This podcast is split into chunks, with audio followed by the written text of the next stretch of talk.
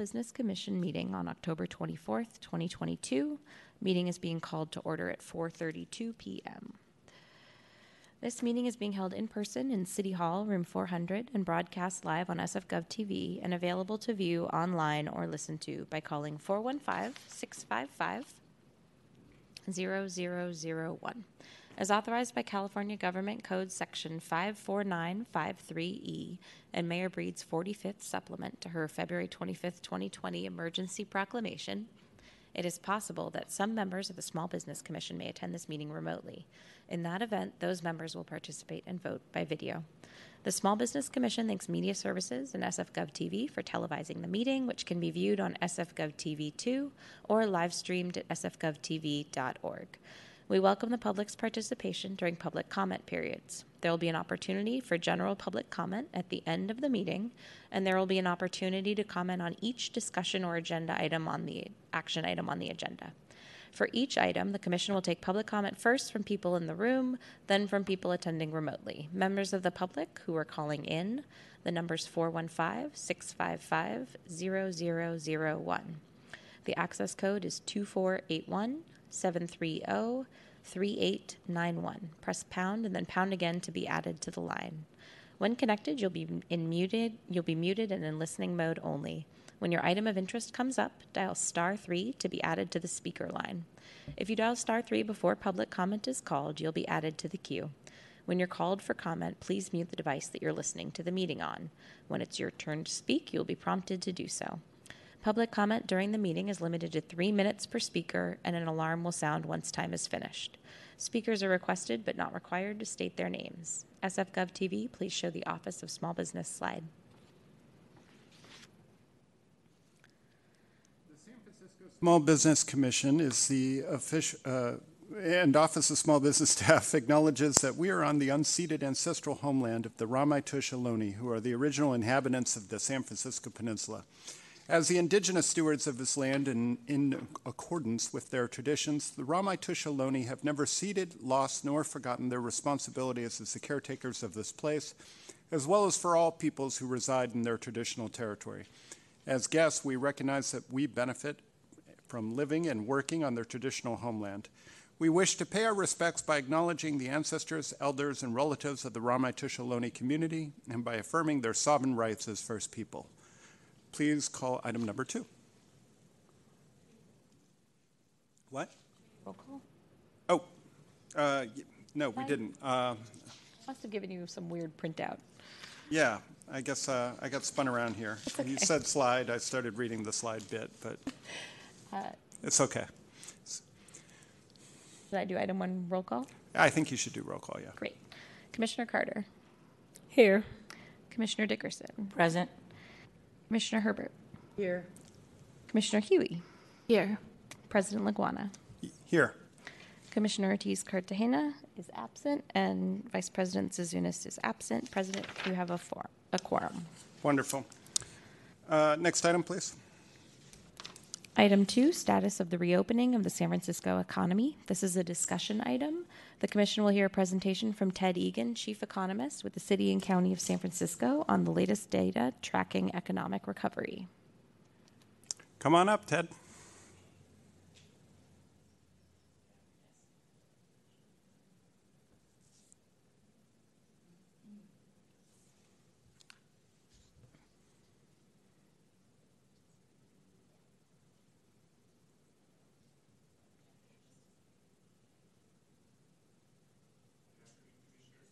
Here, I gotcha. Yeah. Good afternoon. Try again. Good afternoon, Commissioners. Ted Egan uh, with the Controller's Office. I'm here to review with you the last economic indicators report that we published a few weeks ago covering September and to answer any of your questions about uh, the state of the city's um, economic recovery. Um, just to hit some of the highlights, um, in our September report, the last data that we had for jobs was in August, and that was the first month that the Metro Division, which is San Francisco and San Mateo counties, had lost jobs uh, in about a year. Um, however, the city's unemployment rate still remains extremely low, 2.1% on a seasonally adjusted basis. Um, Slightly up from, from July, but again, near record levels of low unemployment. Um, One aspect of uh, the city's recovery that's been fairly strong this year is tourism. Um, It's been strong in many places, a- and San Francisco has a good recovery um, in the early part of the year. It slowed a bit during the summer, uh, but we have seen strong recovery in international air travels. So international air travels are now 77% of where they were in July of 2019. That's actually a stronger recovery than we're seeing in domestic air travel, um, which is 74%. And that's a reversal of trends that we've been seeing over the past year. Another thing that's notably changing in the city's economy is the housing market. Home values, according to Zillow in San Francisco, have already dropped 4% from May to August. Um, apartment rents are flat, which is actually relatively good compared to other cities where rents are dropping. Um, but our apartments are still down 9% from where they were before the pandemic, um, which is um, uh, the largest drop of any large city in the country. Um, so I think the overall conclusion is San Francisco still has a, a fairly weak economic recovery, um, and I'll walk you through some of the details now. As I mentioned, jobs had declined for the first time since, since uh, September of 21. Um, we um, just received the September data from EDD. It's not reflected in this report yet. It will be reflected in our in our October report, and that shows further uh, job loss, um, but also still uh, a very strong unemployment rate. Um, in August, we saw some job growth in tourism, which was good. And for the first time in a long time, we began to see job declines in, in sectors with a lot of tech, including business and professional services and information. And in the data we've just gotten from EDD, we've seen further declines in tech. Um, so we may have turned a corner in that sector. There's been an increasing number of layoffs as venture capital and um, tech stocks have been hit very hard in this year, and that's led some companies to cut back on headcount. Ted, could I Yes. interrupt you for one quick question about Yeah, this sure. graph? Um, So the yellow is 2020 through August of 2022. Yeah. The blue is July through August of 2022. It says employment change. Uh, From this, am I to take that leisure and hospitality is still, uh, net employment is still down considerably? Yes, it's down close to 30,000, notwithstanding that one good month, or several great. good months. Great, thank you. Um, This is showing the number of employed residents in San Francisco, which continues to rise, but it's not as high as it was before the pandemic. Um, And the unemployment rate, which is, again, very low and as low as it was before the pandemic. Uh, Part of the reason why you can have essentially the same unemployment rate but not as many employed people is there are just not as many people in the labor force in San Francisco as there were before the pandemic. Um, This is an indicator we track every month um, on people's mobility in San Francisco. One of the things we noticed about the city uh, from the early days of the pandemic is that San Franciscans were staying home more than than their counterparts in other cities, and this is comparing overall time spent away from home, um, uh, which is the orange, with San Francisco versus the state of California. It's gradually gotten better. People are, are still spending about 10% less time at, away from home, um, or 10% um, more time at home than they were before the pandemic, so they're not going out as much. We also track the time spent at workplaces, uh, which includes people who are working from home. And that number is still down, um, and there's quite a gap between where we are and where the state is there, uh, at above 40%. Uh, another look at the work from home phenomenon is from looking at the security card swipes data provided by Kastle Systems. Here we're tracking San Francisco and four other metro areas. Um, we, which are the we are the red line here, we've been pretty steady around 40% of normal um, uh, over the past couple of months. Um, and what that means is that our office attendance on a given week is 40% of what it was during that week in 2019. So, again, um, it's a fairly weak recovery in the office sector. I always point out that even the strongest recovery in the office sector, Austin, is about 60% of normal. So, basically, we're around two days a week in the office on average, and Austin is around three days a week uh, on average. And I would just say, uh, parenthetically that on a national level, most indicators of economic activity have recovered. Restaurant, you know, reservations have recovered, lines at airports have recovered. On a given day, professional sports attendance has recovered. The one thing that clearly has not recovered is office attendance, and that's true everywhere, but particularly true in San Francisco.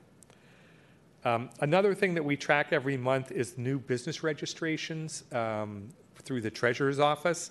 Um, we have seen throughout the pandemic relatively slow rates of new business formation, which is disappointing because we know that a lot of businesses have closed and there are there's certainly room for new businesses to start. We're beginning to see a slight uptick, I would say, the past several months in some of these sectors, but nothing like what we saw before the pandemic. So I would say the rates of new business formation are maybe 25% less than what they were, depending on the sector before the pandemic. Um, we had, a, as I mentioned, we've had good recovery in tourism, um, as have most other parts of the country throughout 2022. Um, our hotel data seemed to have peaked in June when we had some large convention activity, and since then we've seen uh, both the average daily rate and the occupancy come down a little bit.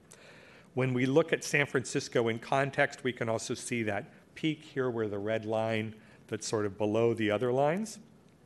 You could see we had a you know, large growth from the start of the year when we were maybe 20% of normal up to almost 90% of normal in, in June, and that has trailed off a bit. And in, and in August, we were about 70% of normal. Um, other cities, like I mentioned, are at least 100, you know, in some cases more than 100% of where they were. Um, but there's quite a gap between where San Francisco is with hotel revenue recovery and, and other cities that we're comparing ourselves here uh, against here. Um, similar story with air travel. I mentioned that air travel recovery, domestic air travel has kind of recovered. It's around 74% actually, still lagging most of the other places, although we're more or less tied with LA at this point. Um, again, some other places are, are, are at 100%. Um, international, the recovery has been quite strong. Again, there's some places where you've seen very strong recovery, um, kind of more of the North American international market, Phoenix and Denver, as not as much the um, Trans-Pacific uh, market that uh, that, um, San Francisco and Seattle and Los Angeles specialize in. But but our recovery there has been has been quite strong, and we're in a group of cities. We're not a we're not an extreme outlier there, and that's good news. Um, one of the things we've been tracking throughout the pandemic is the kind of shift in how people are getting around. Um, we're continuing to see very healthy volumes on bridges and a lot of automotive traffic. Bay Bridge is 92% of pre pandemic levels, the Golden Gate Bridge a little bit less. So, much more recovery of bridge traffic than we are seeing recovery in people coming to offices. And we can also see that data when we look at the freeway speed data within San Francisco. Um, you know, the average before the pandemic um, was a little over 30 miles an hour.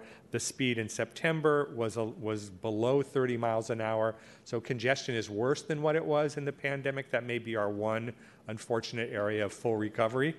Um, and why is that happening? Well, one reason is that, is that people are still avoiding transit.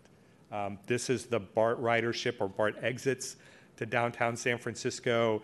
Uh, not a lot of movement in that during the um, during the summer. Uh, we saw a little bit of a boost with the latest data from um, from September. We haven't released that yet. Uh, but again, we're around 30% of normal in, in BART. So again, 90%, 80% on the bridge traffic, 30% with BART. Uh, that's got obvious very significant implications for the recovery of the city's economy. We can't refill downtown without BART, without you know, there aren't enough parking spaces for everyone to go back to the office um, by driving. Um, downtown San Francisco was really built on many of that, much of that space after BART was completed, and so we really need to have people ride. Um, uh, the rail traffic, the rail transit infrastructure uh, to have a full recovery downtown. This is the system-wide BART traffic. It's a little bit better than downtown San Francisco, slight upward trend, but, but not that much better. As I mentioned, we had flat apartment rents um, last month, September. Um, that was relatively good. The, the rental market nationally is starting to soften. Um, and in San Francisco, it didn't soften, it just kind of was flat. And we're going to continue to watch that one. There's obviously room to grow in San Francisco since our rents are still down uh, compared to the pandemic, and, uh, and that is unusual for other big cities. Um, looking at the, the home ownership side of things, this is looking at condo and single family home prices in San Francisco and in um, uh, the state. Uh, we saw weaker um, growth in um, uh, house prices than the rest of the state during the pandemic. And we're beginning to see faster downturns uh, now that the housing market seems to have turned since the early summer. Um, not dramatic, but we are seeing a, a, quicker and slightly faster drop in housing prices. Um, the, the softness that we've seen in housing in the city um, has, has had us, our building permit activity, our housing development, to be well below trend throughout the pandemic, and it's really slowed down in 2022. And that's a sign of first, rapidly rising mortgage rates that are now above 7% on average, and the downturn in housing prices that we're seeing as a result of that.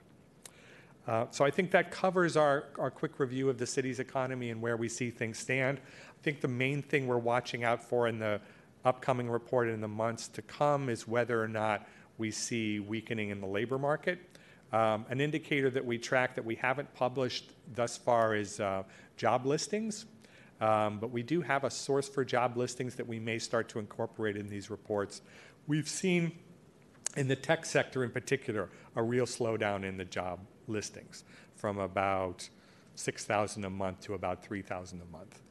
And um, that when job listings will generally slow down before you start to see actual drops in net employment. So that's kind of what we're waiting for. Obviously, the, econ- the macroeconomic situation this year has been one of reduced federal spending, or reduced growth in federal spending, certainly, and also um, rising interest rates with the intent of cooling the economy. Uh, we haven't really seen that yet, but we're expecting to see that in the, in the months that follow. So that's, those are the changes in the economic reports that we're going to be watching for coming up. And I would be happy to take any questions the Commission has at this time. Great, thank you so much. Uh, commissioners, do we have any questions? Commissioner Huey, I saw you nodding your head, so you, you, you win the prize. Yes? Oh, No? yes, Okay, go for it. sure. Thank you. Thank you so much, Ted, for your presentation. That was really um, eye-opening, I guess. Even though we kind of know, like we can feel some of these things, but to see the metrics is really helpful, and it brings about a lot of uh, different ways to kind of like look at you know opportunities. I think for the city. Um, I have a few different questions that don't all flow together quite yet, since um, I nodded my head prematurely. but um, one is I'm kind of curious as to what your thoughts are in terms of like um, what the recovery might look like once Asia starts to open up a little bit further, if that might fill in some of those gaps, and um, how far those gaps might be filled with that.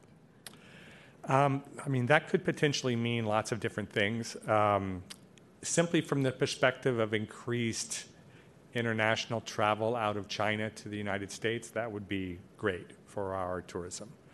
Um, I'm trying to track with numbers this kind of phenomenon people talk about of deglobalization and reshoring of production that happened uh, in China previously and to the extent that, that companies are trying to move production back to the US. What does that mean for West Coast places that relied on, on trade with China? I'm not seeing a lot in the data about that yet, so it's not clear to me what further reopening would mean, other than um, an alleviation of supply chain bottlenecks, which was originally, like a year and a half ago, a cause of inflation. I think the inflation situation has kind of moved on well beyond supply chain problems and, and bottlenecks there, but certainly um, stronger Chinese recovery uh, um, would benefit would benefit those things. I think those are the two things I would point to.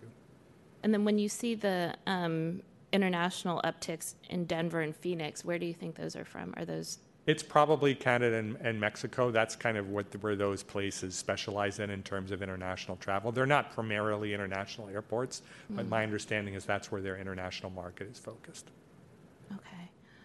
Um, I'm also kind of wondering, um, in terms of conventions, there the uptick in June, and um, it made such a noticeable difference. Like, how many conventions is that to to actually make like a noticeable uptick? I, I think the big one that month was the RSA, and I think that was probably the one. I can't remember of any other big ones of that size. There may have been some some smaller ones, but um, yeah, it was several months ago, and I don't have, remember the exact details of that one convention.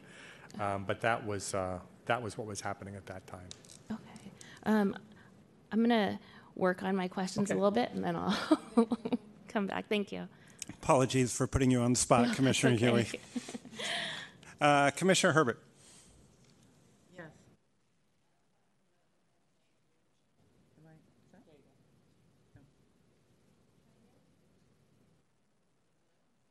Try one more time. I think you keep, I keep clicking it on, and you keep clicking it off. Just Click it one more time. Red, oh. Yeah. Hello?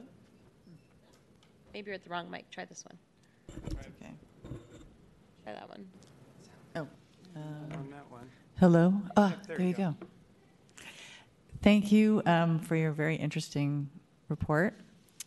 Um, I have kind of a future tripping question, um, which is that there's talk of a recession in the second quarter of next year. Uh, does it seem as though, and I know it's really hard to predict this, that um, the economy in San Francisco might recover enough to not be as affected by a potential recession in the second quarter of next year? Um, I actually think it's it's more likely than not that we'll be affected by more than than the average place because um, the tech sector seems to be hit very hard by rising interest rates. Um, venture capital is is off by more than fifty percent. Uh, we haven't been spared by that. You always have to remember with the tech industry in San Francisco in particular.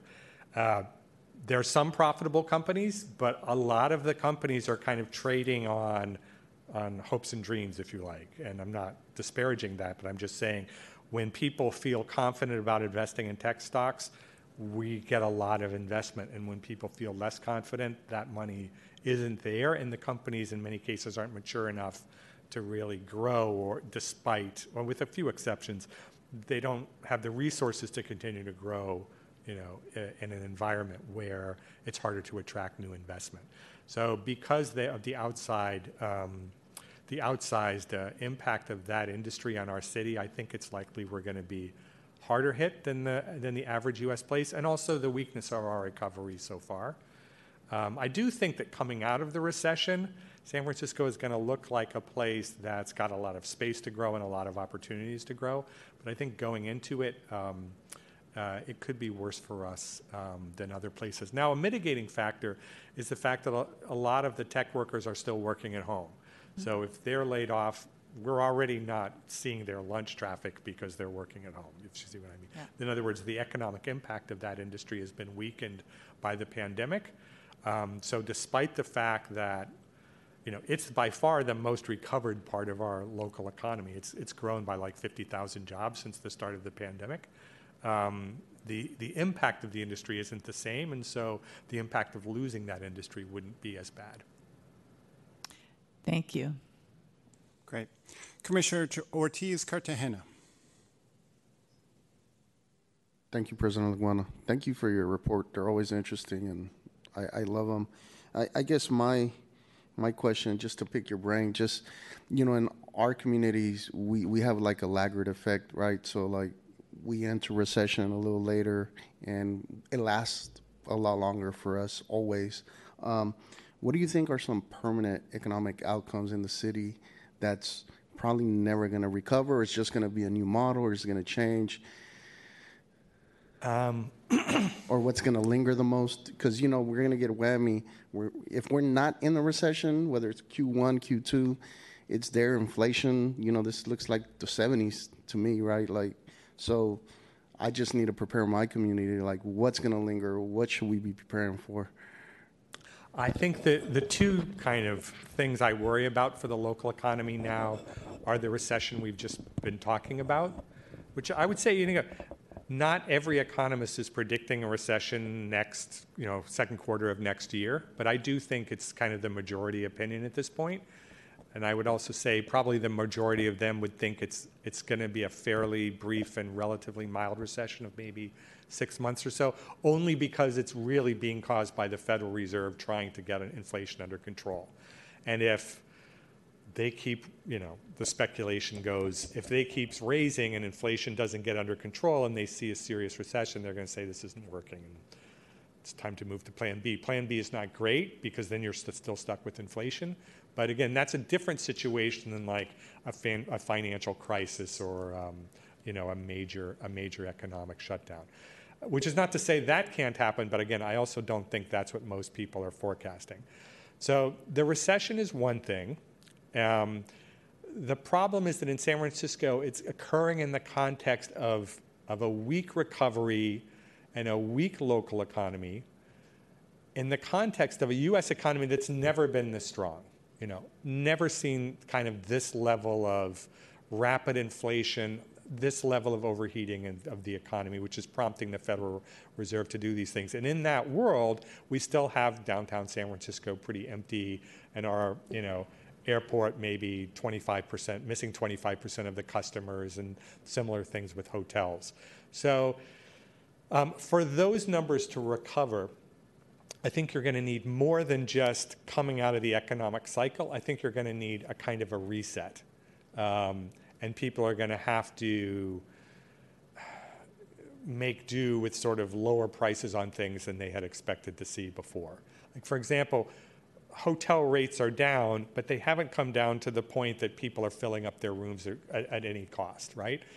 But if you see downward, you know, hotel demand, at some point you start to say our hotels are just too expensive. And the same thing the office buildings will say. And, and, and that's basically will mean we need to get used to having kind of less value coming into the city's economy before we see things fill up again.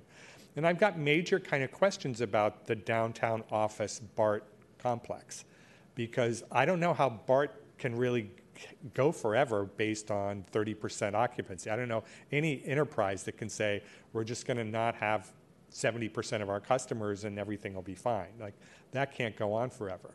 But if there's a cutback, a reduction in BART service, you, as I said before, you can't serve those office buildings with people. You can't get people down there. Um, the, the half of the, of the city's office workforce that lives outside of San Francisco needs to be able to get there. And if they don't get there, then you have a whole set of other cascading effects on the rest of the city's economy. You, you can't forget that offices are 75% of, this, of the city's GDP. Uh, and, and if the office market stays in a permanent you know, lull or, or recession, then that affects everything else. Uh, uh, the fact that housing construction is down and housing prices are down here. Um, it's not directly office related, but I would argue it's office related. Our housing is weak because one of the reasons our housing is so expensive is you need to you need to be you need to live here to get access to a San Francisco high paying job. But if you don't need to be here to get access to that job, if you can do it remotely, then why would you pay so much for a condo in San Francisco or a house in San Francisco?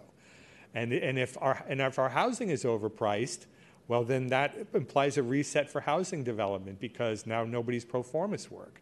So it starts with the, the, the, the, sectors that drive the economy, in particular office and tourism, and it ripples throughout every other sector of the city's economy.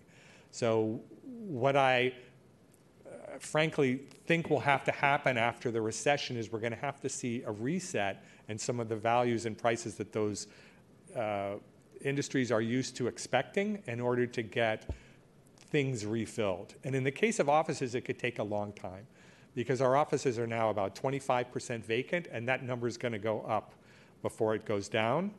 And there's a recession in the industry and a hiring freeze or downturn in the industry that's been taking up most of the office space for 15 years and that's the sector where people are most comfortable from working from home and want to. So you're looking at a combination of high vacancy and pretty weak demand before you even start talking about the recession. Um, so that's, yeah, that's kind of the one two punch that I'm afraid the city's economy is facing. And, and that reset from a percentage perspective, what are you thinking? 25%, 30%? What's the, you know, because it seems like it, we were artificially per square foot on that office space, right? So what does that look like? Just so we could start preparing, because it does have trickle effects to the office, to small business. Um, I mean, And nobody's going to hold you to it. Just, you know. I, I'll, Wanna pick I, your brain. I won't make a forecast, but I will say in past recessions, Great Recession, dot com crash, certainly uh, early 1990s recession, you saw declines in asking rents of 30 to more than 50 percent. Um, so those numbers wouldn't be unprecedented. Um, but I wouldn't want to guess this one yet until I see more about what demand looks like. I, I continue to be kind of bullish, actually, about the long term future of San Francisco offices because I'm not just being a booster.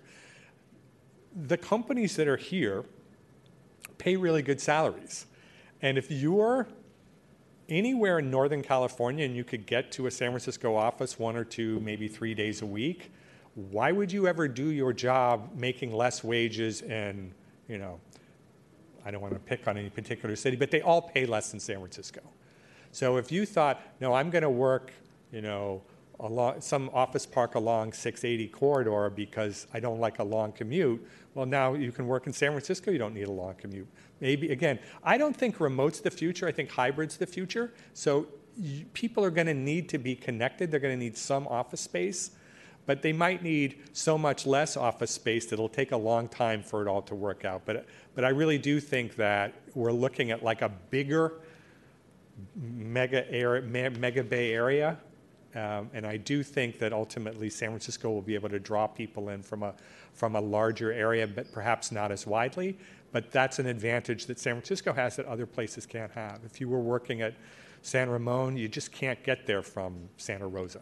Absolutely. And, and I'm with you. I'm bullish, generationally bullish. Yep. San Francisco, best city ever was, will be. So I'm with you on that. Future Well, that's a whole different, yes, that's also true. But I'm talking just about commuting. So put your money here after the recession. Commissioner Huie.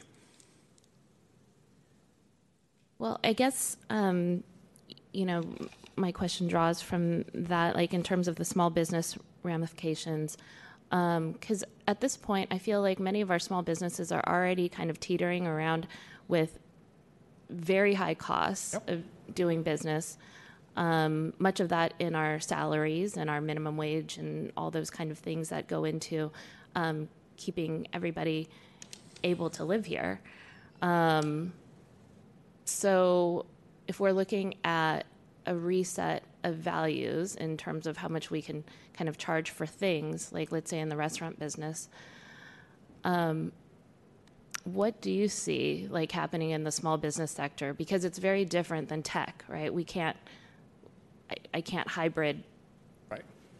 you know, the small business sector generally.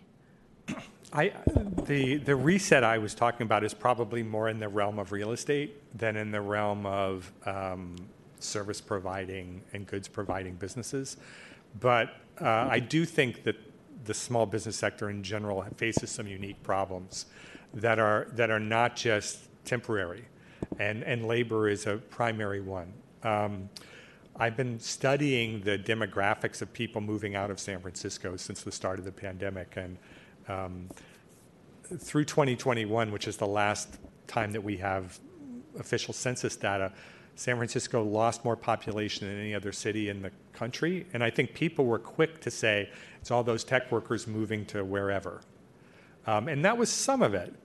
But, but there are 55% fewer people eh, who are working in food service occupations in 2021 than there were in 2019 um, a very, very big drop in the lower wage labor force in San Francisco because people got laid off in 2020 and many of them moved away.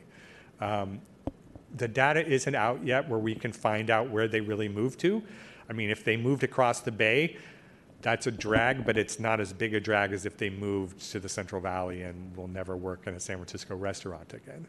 So, but I think that you know, from a small business point of view, you worry about it from the perspective of my labor shortage. From a small business employee point of view, you work at it from like, I'm in a low wage industry and I'm in an expensive city and I can't have interruptions of employment or this, this town doesn't make sense anymore. Um, and so, um, one hope um, uh, that comes out of a recession or a reset in San Francisco is that some people say, "No, I can afford to live here again, or at least I can afford to live nearby enough so that so that I'm able to." Um, uh, um, make myself available to work in person in San Francisco. Um, I think the bright spot for industries like restaurants is I think the exodus of high wage workers, wealthy people, is kind of overblown. And I don't think that's permanent. Um, um, so I would be super surprised if the pressure on restaurant prices was permanent. I'd be more worried from a restaurant margin point of view about the cost side than the, than the revenue side. Um, it's not, I don't think it's a great situation. Of course, there are lots of other small businesses that aren't catering to wealthy people that don't have that, that upward lift. Um, but I, I do think that's a better situation than if the whole city's kind of economy was falling apart, which I really don't see happening um, from the data yet. Um, another question I had in regards to BART was Is there a distinction between kind of BART traffic that's like to work versus like leisure BART traffic? Like, um, just because I feel like much of it is uh, what we see as kind of like the, the um, commuting traffic, but but there's some leisure in terms of going to games and things. But I'm wondering if there's an opportunity there to kind of find more leisure BART traffic. One of the things we can see with the data that BART releases is um, traffic by day of the week, ridership by day of the week, and also hour of the day. So, for example, um, Monday, Friday are particularly bad um, compared to pre pandemic because people are not going to work on those days. Um, but the weekends are better the weekends are more like 60% of normal. And that's, that's very important for retail and getting the local, um, for, for entertainment, for getting the, the Bay Area market into San Francisco. Again, it's just 60%. The last time I checked, it's not 100%, but it's better than the, than the office situation. And uh, I do think, you know, some other things that are notable. The early morning is a lot worse than the eight o'clock hour. So that makes me think that people just aren't doing the long distance thing to BART anymore. Um, they're doing the you're getting recovery in the local thing, and we'll have to see what becomes of that trend. But I would agree. I mean, there's certainly capacity. You know, the the recovery of of the weekend traffic for BART is kind of like the recovery in hotels. It's it's not 100%, but it's better than offices, and it's better than that scene. And and that may be something that comes out of this that downtown becomes a little bit more entertainment focused. But again, they have the same problems of other low wage industries about um, you know, retailers getting employment, getting workers, and things like that. Well, it could be kind of an opportunity for us in the small business community to kind of think about how do we attract more regional kind of movement, I guess, um, in some of the to be able to help with some of these um, other hours. Yeah, I agree. Thank you. Great. Uh, Commissioner Carter. Thanks for the presentation. I think this is like the talk that everybody is wanting to know about right now. and as a restaurant owner, what is San Francisco without restaurants? So, you know, we definitely need um, companies here to support. Um, I think I'm interested in what other industries are we looking at. I heard the mayor talk about life sciences and things like that. What are some other industries that that are in the talks? And then what other what industries are driving the economy in other regions that San Francisco can model? Um, I would say about um, biotech that that is an industry that's become an important part of the city's economy and it has grown rapidly. Uh, employment in biotech in the city has basically doubled in the last five years. It's an in-person industry, um, and you know it's a good target. It's a good thing to go after. I think the thing to remember though is it's doubled, and it's still less than 10,000 jobs in a city where you know employment before the pandemic was about 700,000 jobs. So, so there's about 10, I, 10 or more jobs in information technology for every one job in biotech. And, and it's not really, it's not really, uh, it's a good target. It's not really realistic to think we'll switch from being a tech center to a biotech center. I don't think we're going to be able to, to absorb, there's that much demand that we could absorb um, to grow there, where we could certainly expand more. And there are lots of signs of people with, with office properties and other types of property pivoting to biotech, and that's great for the city's continuing economic diversification.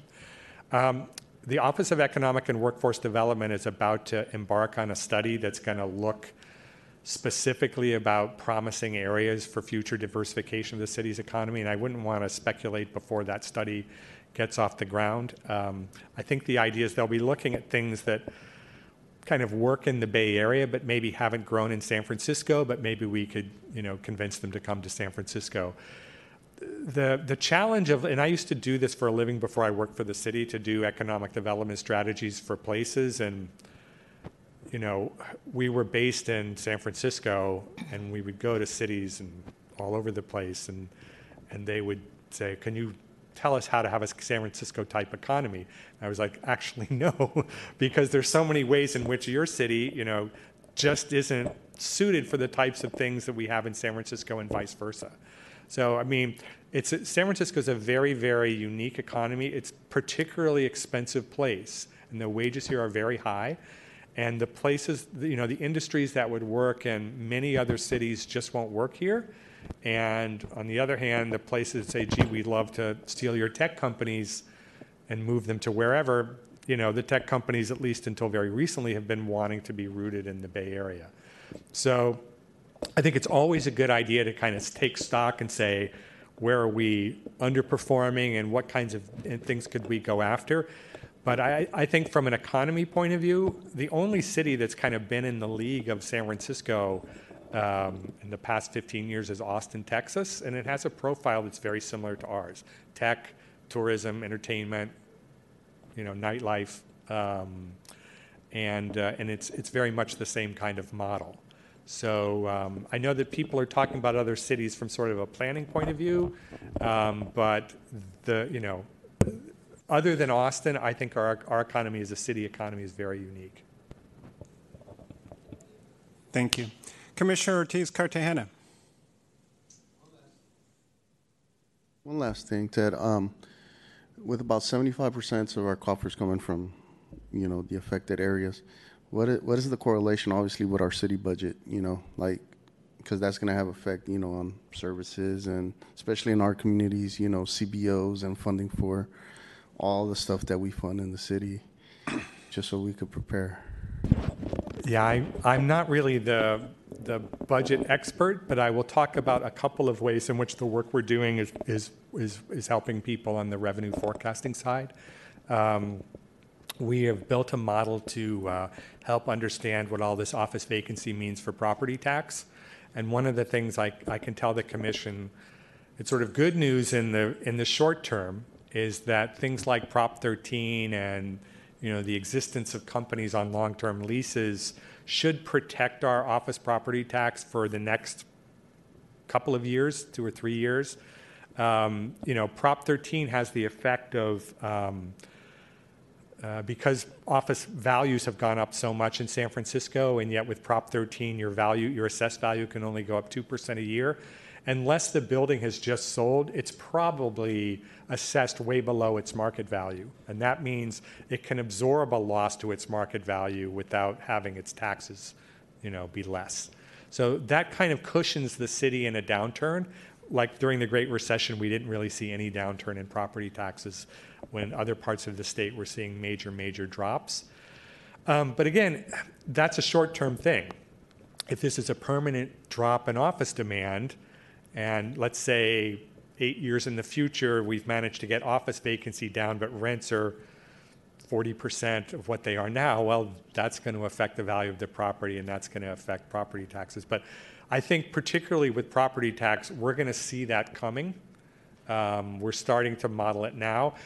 Um, office business tax, which is our other major source of tax revenue, the gross receipts tax, we saw that immediately because work from home meant people. Um, didn't spend as much time in San Francisco and didn't owe as much tax. Uh, one of the things, though, that saved us during the pandemic was that so many of our, our big tech companies had really, really strong years and lots of revenue growth. So we saw a downturn in business tax, but it would have been worse if we had seen tech go down at the same time. I'm worried that this year, and next year, we may see those companies actually have reduced sales and so we may see some more weakness in that, but uh, probably the worst is over in business tax. It won't go down to worse than it was in 2020 or 2021. Um, the others have mainly just been disappointingly recovered. You know, hotel tax has been disappointing. Uh, sales tax has been disappointing, uh, but the two big ones are property tax and business tax that I've already alluded And, to. and the decline, we were speaking mostly of commercial. What do you see like residential? Now I'm just curious personally. Do you think it's going to have the same correlation or it's in its own? It's hard to say. I mean, it's hard to see what would cause like a double-digit drop in housing prices, um, or or anything along the lines of what we might be thinking for offices, because there are other reasons to be in San Francisco than just proximity to to. Um, uh, you know, to offices, and we and our housing prices have grown, you know, over the course of the pandemic. So we're watching that carefully. If we do see a serious correction, then we can start to do an, a housing version of the model I just talked about. Housing is a much bigger piece of our property tax pie; it's more than half of it. So it's you know we're obviously very sensitive to that, but I don't think we're nearly as worried about housing downturn as we are for office. Thank you. Commissioner Herbert. Just one more question. This might sound strange, but if we're concerned about populating downtown and people are working from home, would it make sense to create more housing downtown and get creative with the existing structures to populate that area and then services might follow and there would be activity down there? Yeah, that it might happen. I mean, a lot of people would like to see that happen. It hasn't happened yet, and there hasn't been much interest in it. And I'm I'm not that surprised by that because of the inflation in construction costs and also um, the softness in housing prices, particularly condo prices, particularly downtown. Um, that seems to be the part of the city's housing market where people are saying, if I don't need to be here, I don't need to be, you know, if I don't need to be here for work, I don't need to be here to live. Um, so it's not clear to me where the demand is going to come from there. And it's a little bit of a catch 22. Like, you'd like to have more vitality down there. And yes, having a lot of residents would do that. But what's the draw for residents if there isn't any vitality? And of course, vitality isn't just vitality. It's small businesses that have to be open and started and have staff and you know make money and it has the challenges that i was just talking about uh, there. So i can kind of see that vision but there are a number of obstacles um, for it being realized. And you know frankly from the standpoint of someone who watches the economy as a whole um, it would be better for the city's economy to have the offices full than to have the offices convert to housing. The, the economic bang you get f- for the buck from, from office is just so much stronger um, that if we turned into one of those downtowns that just didn't have much central business district but had some, you know, high-rise condos with views and some nightlife, I think the city's economy would be would suffer a lot from that. That's a very interesting point. Um, Ted, first, I, I can't thank you enough for taking the time to come down and, and speak with this commission as you've done throughout the pandemic. Uh, I think the information is invaluable. Um, not only educates the commission, but allows us to educate our, our community members and, and the other folks that we interface with and, and help, um, uh, quite frankly, uh, lobby for more thoughtful legislation and, and ways to help ad- advance the recovery uh, at the policymaker level. So thank you very much for, for taking the time. A uh, couple questions uh, for you. Uh, first, uh, I, I know I've asked you about this a couple different times during the pandemic. Do we have any visibility yet or any um, sense of how we might get visibility into net new business registrations. Um, I know our, our, our uh, the, the business registrations from the graph you, you had shown were down 25%, uh, but that, of course, is just additional or new business registrations. What we don't see is, is number of closures. Um, and I know that the city doesn't have a, an automatic input into closures because there's no requirement to notify the city when you shut down. But I'm wondering if you've figured out or are aware of anything that would give us uh, insight into net new businesses.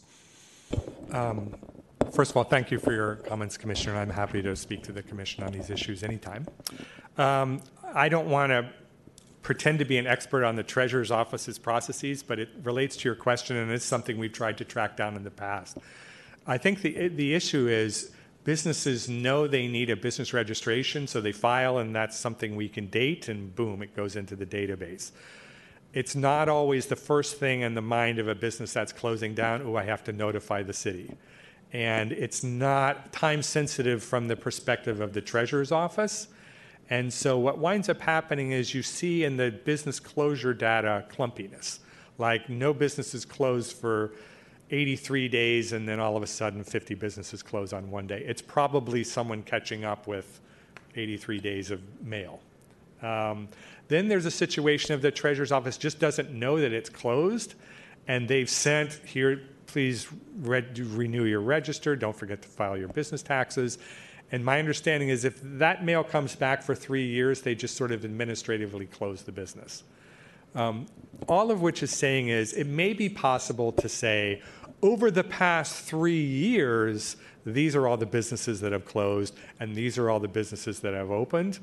But I don't think we can do a monthly, here's the new ones and here's the closed ones and where are we on a net basis. Um, I, but, you know, I haven't tried to do the three-year look back, so now I'm kind of interested in seeing if we can do that and what that might show, because we're we're closing in on three years since the start of the pandemic, so it's it might be a good time to do that snapshot.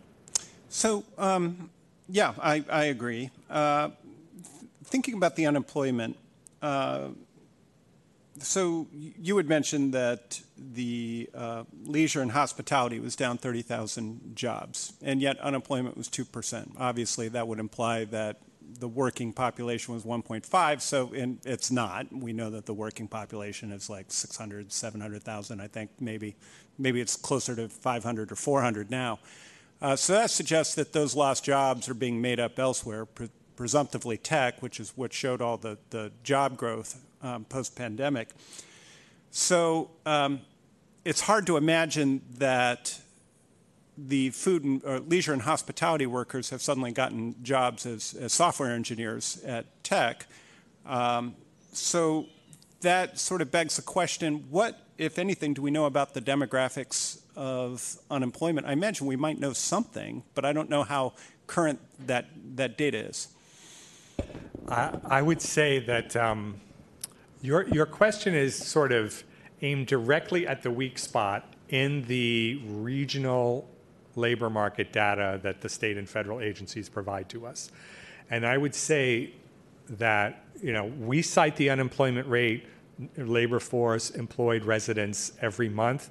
They're not doing a count of employed residents every month the things they count every month are how many people are working at the businesses they survey, and they have a pretty good estimate of industry employment.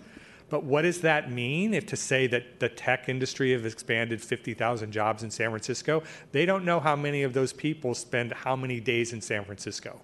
They could, that could be 50,000 jobs in San Francisco. That really means 50,000 people in Lake Tahoe and mm. nobody coming into San Francisco. So that's right. a big unknown. Right. Um, they know the number of people who file for unemployment who live in San Francisco, and they have a generally good idea of how many are still on unemployment. So they can get a pretty good estimate of the number of unemployed people. That's the best source of data, but they back into the number of employed residents and labor force from the industry data um, using kind of old census data about how people get to work and where they live and work. If that's totally changed because of the pandemic, and we think it probably has, then they really don't have a great idea of the number of, of the size of the labor force in San Francisco, which means the unemployment rate is, a, is kind of a dodgy number. Um, and that's how it's possible for there to be um, why aren't there more unemployed people if you know our second biggest industry is down 30,000 jobs? And the answer is the unemployment rate is probably not right, and the 30,000 people might have moved away, and the unemployment rate calculation doesn't take account of that. Because the movement of population isn't ever something this thing surveys. The only thing they're looking at is the number of jobs, and they're, they're looking at old data on how many of those people are residing in San Francisco and the number of unemployed people, which is low. Well, that's very clear. But that could just mean all the people who were unemployed left San Francisco, and that's why there's no, that's why it's so hard to hire people here. That makes sense. So let, let me tell you where I'm going with this a little bit, and, and tell me if you would agree. Like, perhaps I'm stretch, stretching the string out a, a, a bit thin, uh, but tell me if, if, if, you might agree with this analysis. Uh, so we've seen in the unhoused population a surge in Hispanic, uh, in the Hispanic population. Um, other demographics have decreased. Uh, we also see that the unemployment in uh, leisure and hospitality has is still down considerably un, by any measure, however imprecise it might be. I, I, think we can postulate that it's it's down significantly versus 2019. Um, as we think about the folks that have lost their jobs um, and and where the job losses happened, which seems to be uh, centered on small businesses which seem to uh, disproportionately hire people from vulnerable populations as opposed to, say, your average tech company. Um, could it be that the decrease in the small business sector is leading accordingly as a direct consequence to an increase in the unhoused sector? I mean, could, could there be a straight A-B line between those, those two data points? It could be, although I don't think that the trend in the homelessness count um, is exactly matching the number of people who were laid off sort of within the previous year. It's possible. Yeah. It, it's also, I mean, you're talking about two, from the standpoint of data, two totally separate worlds in the same city. Um, when the census says San Francisco's population has declined by 7%, what they mean is the number of people they can find by knocking on house doors has declined by 7%. Yep. Mm-hmm. Um, now, the homeless population increased than the start of the pandemic. It didn't increase by, I don't know what 7% of the city, 70,000 people. So there's clearly a, a large outmigration, but it's possible that what you're talking about happened. In other words, that we already know that one of the that economic precariousness in San Francisco, the combination of unstable employment, high housing costs, unstable living situation, these are sort of risk factors for homelessness. And that people at the sort of uh, margins of the labor market are often in and out of homelessness or in informal housing situations. When you have that many people laid off for an extended period of time, you would expect to see more people go into homelessness. It's just once they're out of the census data world, they're in the homeless data world, and there are no connections between the two. Right. Um, I, I, get the the challenge in, in sort of, and I guess that's why I asked the question, uh, because when you're comparing disparate samples uh, that are collected using disparate methodologies, uh, can be hard to draw that sort of causal uh, chain um, and yet I was struck by an article in the Chronicle uh, that was talking about um, a family uh, that was living in an RV that had been working um, immediately prior uh, to the pandemic. They had been working in the leisure and hospitality sector. Um, and it certainly seemed to me, uh, as, as I thought about this demographic shift in um, who is currently suffering from being unhoused, uh, that you know perhaps the, uh, the, what's happening in the small business sector could be playing a disproportionate impact on that demographic shift. Yeah, I think it's a very good idea. It's probably right to some extent, um, and it's you know the the thing I was referring to earlier about the longer run stresses on the small business sector, you know, point to this problem. Um, that if you don't have new business formation and if you don't have that growth and the businesses can't grow, then you place more people in that situation. So um, you, mentioned, uh, and of course I'm awaiting this with great interest because I think I've, I've, pestered you about this before, uh, that your office has uh, a report that you're preparing um, modeling a potential future impact to property tax uh, revenue and, and secondary and, and, third order impacts on, on business tax, which I was very pleased to see that you took that into consideration as well. Um, do we have an ETA on, on when the actual, uh, when we'll have some numbers to look at? Yeah, we're vetting the model now within the controller's office, and I'm hopeful that we'll have some numbers to present when Supervisor Stefani calls her hearing on the item. It was because of her uh, letter of inquiry that we built this model, or was it was because of it that we accelerated our, our model and tried to, to, to complete it in a timely way. So we, we hope to have some numbers at that hearing. And um, as you think about that model, have you know, I, I, was thinking about what you said earlier about the susceptibility of the city's revenue to uh, property tax revenue. You know, in the short term, I agree. Prop, Prop 13 insulates us to a degree because um, no matter how low the property values go in the short term, they're not going below the average assessed value. Um, of course, the minute it does slip below the assessed value, uh, I guess what I start to worry about is a contagion effect. Um, does your model consider that, or, or uh, I, I, mean, because you start getting into sort of death spiral zones. I mean, eh, which I think is, I, I don't mean to use that term and, and sort of overstate the risk, but uh, you know, thinking about uh, you know, there's less economic activity, so there's less businesses opening, so property taxes are worth less, so there's even less reason for our, our economic activity, so there's even less businesses opening, and then people decide to start pulling out. I, I would say, you know, the contagion effect comes about, if there were to be one, when people say um, there are not enough people downtown, so it doesn't make sense for me to go downtown to work.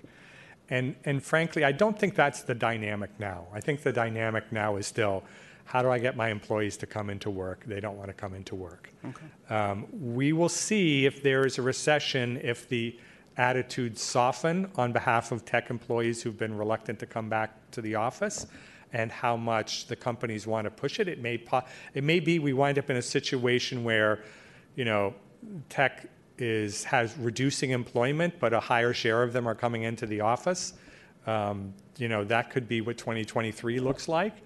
Um, I you know the the office market kind of works more on equilibrium than it works on death spirals or sort of vicious spirals. I mean, what's really going to happen is businesses thought they really valued San Francisco office space. They thought they couldn't work without everybody coming into an office having their 150 square feet, looking at somebody across the table and typing away. And they discovered during the pandemic, well, yes, they can, and their employees really prefer it this way, and they save on commuting time and they can save on housing costs. And so now the businesses are saying, what really is the value of this office space?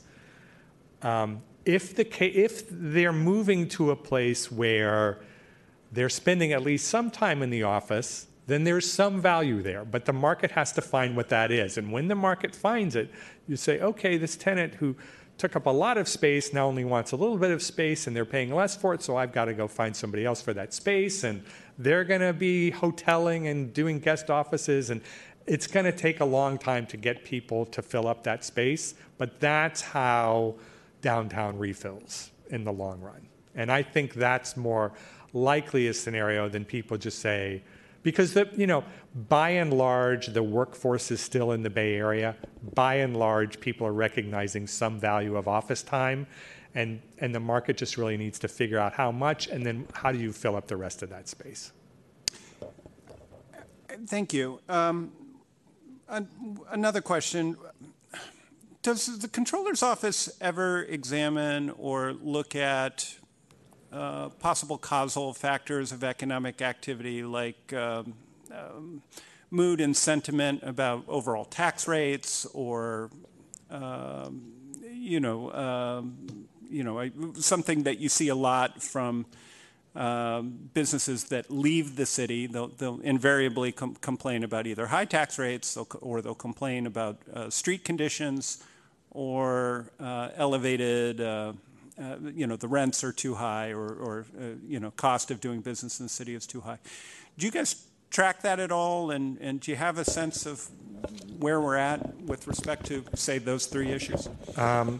We don't generally track mood and sentiment. Um, you know, the Bay Area Council did surveys like that for a while, frequent sort of business sentiment surveys. I don't think they've done one in a while. What we have done since the start of the pandemic, because there have been several increases to business taxes in the past four years, is we looked at whether businesses that had a higher increase in their tax rate had more work from home. In other words, do they seem to be telling their employees to stay home so they can save on their taxes? Um, thus far, the answer seems to be no. And, and actually, I'm not that surprised of it because the work from home pandemic thing is like a major sh- behavioral shift. And San Francisco business taxes, they're higher certainly than in other cities, but they're not huge for most businesses in the context of the upheaval in the operations that this has caused. Hmm. I think what we're more concerned about in our office is not so much, and you know, frankly, when we do economic impact reports on taxes, we always say, okay, this group that's getting taxed is going to shrink because they have an incentive not to be in San Francisco, not to grow. This group that's getting the taxes is going to grow. So if you're accounting for the city's economy as a whole, you have a downside and an upside, and they don't cancel each other out perfectly, but it's not you know, an enormous shift in economic activity. So, um, but one of the things that I think an economic perspective can be helpful on is to say, are you designing this tax in a way that's doing the least damage as possible for the dollars that you're getting? In other words, are there ways you could change this tax to make it less punishing of creating jobs, for example, or more predictable, um, you know, easier to understand, easier to pay. Um, and I think those things can make a difference. And I think there is probably a sentiment in the business community that the business taxes, business taxes, since now we have many of them, are, are too numerous and too complex, needlessly complex. Um, and that certain taxes are just very hard to anticipate in advance. Like, for example, the CEO tax could turn into a tax for some businesses that's as big as their gross receipts tax payment. But they wouldn't know whether they had to owe it all until the end of the year when their CEO, who could be in New York, gets their bonus. so either they could be getting a very large CEO tax payment or none, and how would they make decisions about how to do business in San Francisco? I think some businesses may be saying, um, we don't understand where, why all these taxes are happening. And so it's not a particular tax, it's the fact that we're in a city where taxes seem to go up all the time and we don't know what's going to hit us next. And it is a fairly unique feature of San Francisco of how easy it is to raise or to at least put taxes on the ballot. Of course, they do have to be approved by the voters. So, all of that is a long way of saying while we don't see evidence yet that high taxes are driving businesses to spend less time in the city um, systematically, we always say that when taxes go up, it reduces employment in the tax sector.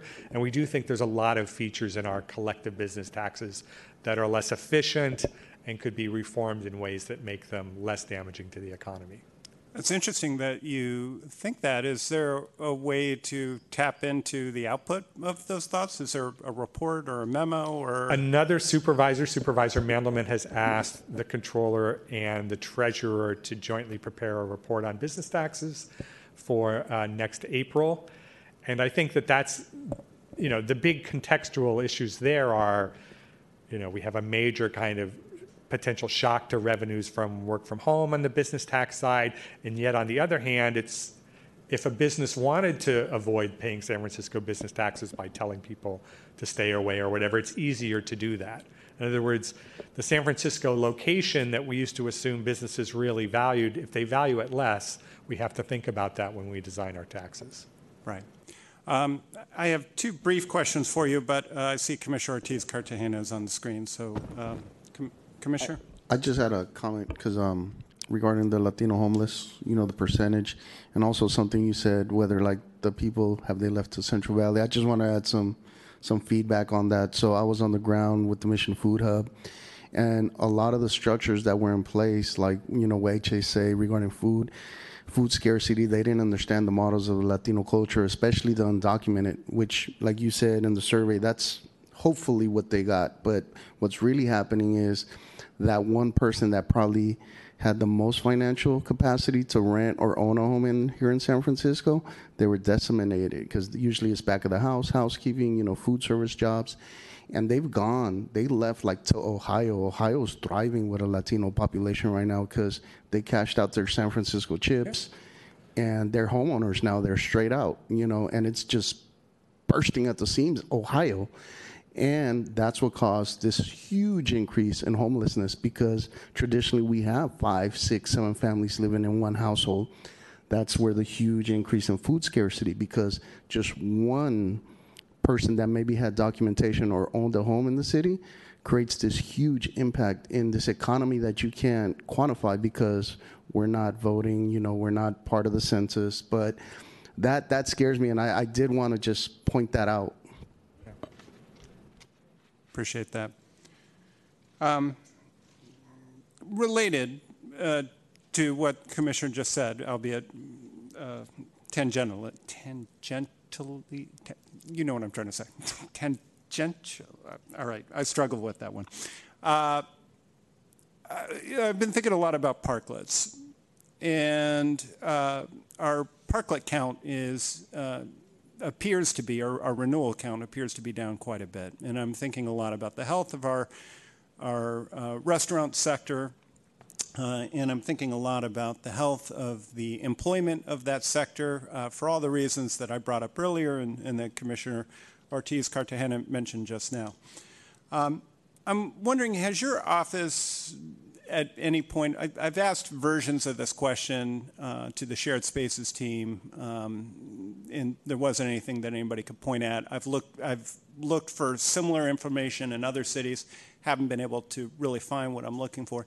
Has your office looked at the efficacy of uh, parklets in terms of their ability to either drive employment, um, drive sales taxes, um, uh, the uh, utility of parklets versus what was there before, the parking spaces, anything you can say about parklets in general that, that would be helpful?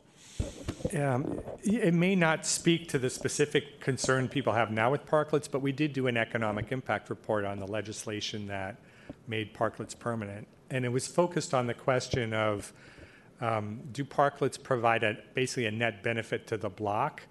Or is it that by taking away a parking space, you've taken away customers from the business next door and it's good for the restaurant, but it's not good for the block? And we found that it's good for the restaurant and it's good for the non uh, restaurant businesses on the block. Um, basically, you have more walkers, you have more foot traffic, and that makes up uh, for the lack of a parking space.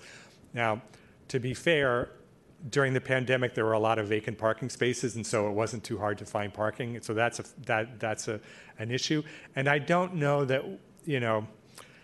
It was also affected by the fact that you had in, in limitations on indoor dining at the time. So it was critical for restaurants to have parklets. And we may be in a world now where we, you don't have the limitations on indoor, and it's an additional expense, in many ways, a greater expense and perhaps that's what's behind the decline in the interest of parklets. It's sort of excess space at a time when it's not needed. Okay. Um, yeah, I think I would be, given how much we are reliant on attracting people regionally, uh, and given the relative importance of the tourist sector um, now versus, say, 2019, where um, I guess tourism as a function of GDP is, is a higher percentage now than it was in, in Well, the problem is because it shrank so much during the pandemic. I mean, it should be a bigger percentage. Um, I, it, it, it seems like that. Let's put it this way: it seems like there's uh, it's a lower hanging fruit for Right. more growth. Yep. I think that's maybe Yep. a better way of I putting think it. that's right. You know, and, and so that's my my thoughts around, I guess, um, the question of, of parklets in general is is their ability to uh, pluck that lower hanging fruit, help attract people from uh, uh, outside San Francisco, make make it a more inviting place to visit and dine, and uh, you know, bring raise the attractiveness factor, if you will, and. I'm, I'm always hunting and looking for, I, this is sort of like a, a working hypothesis, and I'm always looking for the number that, or the data point, or something I can point to that says, aha, here it is. Uh, hypothesis has, has been, uh, has empirical backing. Well, I mean, I th- again, as I said, our analysis said that the park, parklets certainly are provide a net benefit to their neighborhood, um, and I, d- I- I, you know, to the extent that we can bring in visitors, uh, the parklets can accommodate them certainly. Yeah. Okay, one last question. Um, kind of going way off topic um, with everything I've talked about before, but uh, thinking about your graphs and the 9% drop in um, rents uh, uh, since 2019, which is still way too high for many of our entry level workers, which Small Business Commission um, I think the small business sector, I mean, uh, disproportionately employs, um, which actually, I, I don't actually know that I have empirical support for that, but it's a working presumption of mine that small business probably employs more entry level jobs than uh, larger businesses. Um, there's two ways to, to solve for that, right? Like, one is you can find some way to lower the cost of housing. Uh, the other is that you can find some way to increase entry level wages. Uh, the challenge for the, the, the, small business sector seems to have always been uh, you when you increase the minimum wage, uh, you create an incentive to have fewer workers uh, because it's, they're now, it's now very expensive to have entry level workers. So you double up some of these um, entry level jobs uh, with higher paid uh, positions and you just try and, and skate by with, with fewer people. Um, it also seems to uh, perhaps benefit, uh, you know, like I employed my son um, at, at, my job, and, and he he has a home. Uh, you know, doesn't uh, for him it's just spending money.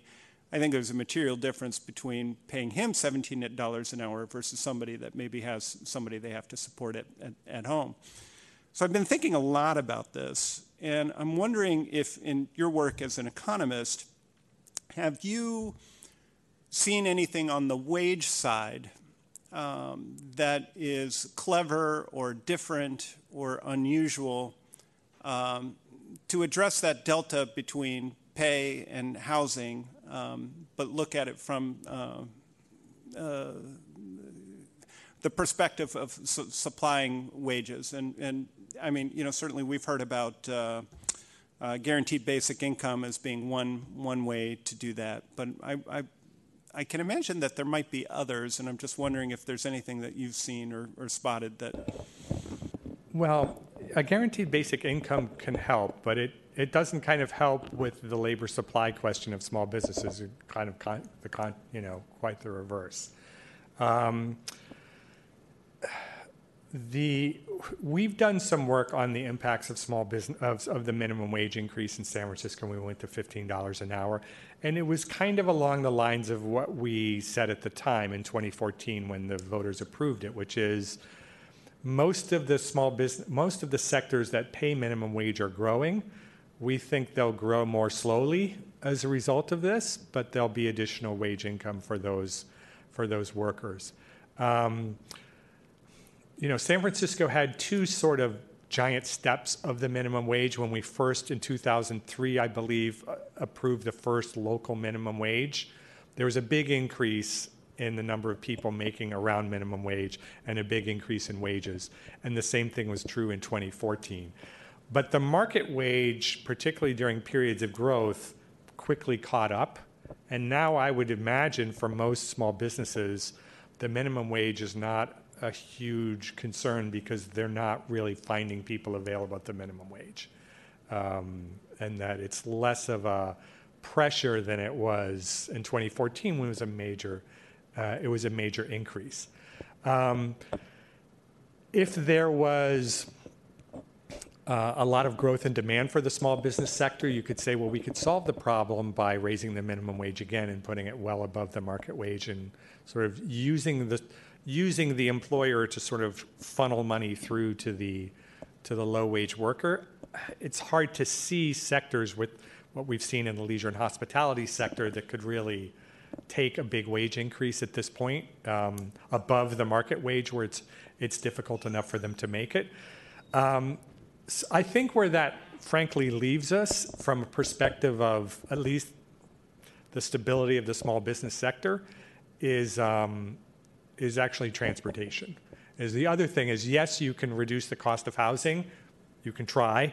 Yes, you can raise wages, you can try to do that, or you can improve accessibility to jobs in San Francisco from places where housing is cheaper and people are more able to afford it.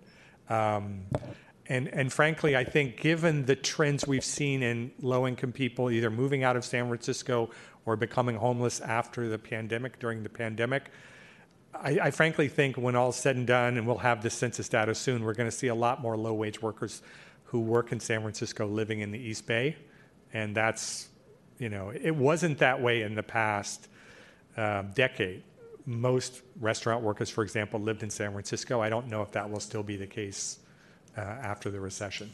So it, it, seems like, uh, so to be explicitly clear, I'm not advocating for increasing or lowering uh, minimum wage. Um, my question was totally outs- uh, outside the realm of minimum wage and just wondering what other levers might be available because um, that often seems to be uh, one that people go for. And then also we talk about the cost of housing, and that's also something that, that people like to talk about. But it occurs to me that there's, there's or, or it seems to me that, that, there's probably more inputs that we can adjust than just that, and that there are probably policy options we haven't yet availed ourselves of that could potentially meaning, meaningfully impact that. Um, but going back to what you just said, you mentioned uh, one of the things that we suffer from, and every uh, business owner here knows this very well, is, is the labor shortage one of the reasons one can imagine there'd be a labor shortage is not many people want to commute 45 minutes for essentially a, a, minimum wage job, um, even if it's a compared to the rest of the country a fairly well-paid minimum wage job. Um, it's still uh, perhaps more attractive to just not commute 45 minutes each way. So uh, it's like, okay, how do we solve for more um, entry-level local jobs, how do you, it seems like you have to make the jobs more attractive. Wage is obviously a big input in, into that, but you know, like I said, there's second order, third order impacts. As you mentioned, there's not room in, in the, the uh, leisure and hospitality sector to increase the minimum wage. So I'm just wondering, I, I, was wondering if there was some other thing that we haven't discussed or, or, or or considered on, on, on, a policy level here in the city? And I know that was a really long comment, but. Well, all I would say is um, uh, reducing the cost of housing by, by removing barriers to building housing would work. Yeah. Um, improving uh, transportation so it doesn't take 45 minutes to get from Oakland to your job in San Francisco would work. Um, um, yeah, I mean, I, I think, again, I, th- I'm concerned that it's a it's kind of a long run vulnerability for San Francisco. To come back to the vibrancy thing we were talking about earlier, the pleasure of being in San Francisco as a resident helped make San Francisco a tech center. If if if that but but that's from the consumer side, from the producer side, you're talking about a small business where you had a good time. And if it doesn't work as a small business, you don't have a good time, and then the whole thing falls apart. Right. So, um, yeah, it's a, it's a major issue. It's a major issue. Well, Ted, um, as usual, we're extremely grateful for you taking uh, the time to speak with us. Uh, we're going to check in on, on public comment and see if there is any. I don't see any public comment Okay. online. Are there- Uh, Check in on the room. Any public comment in the room? No, don't see any public comment. So Ted, uh, been very generous with your time. Thank you for chatting with us all this time. Wait, wait. Um, Sorry, somebody did just raise their hand. Okay, somebody raised their hand, so we'll, we'll, we'll let the person On- make public, make public comment. Caller, please proceed. So, commissioners, um, one of the things that uh, you commissioners should know is that we have 61,000 homes vacant in San Francisco.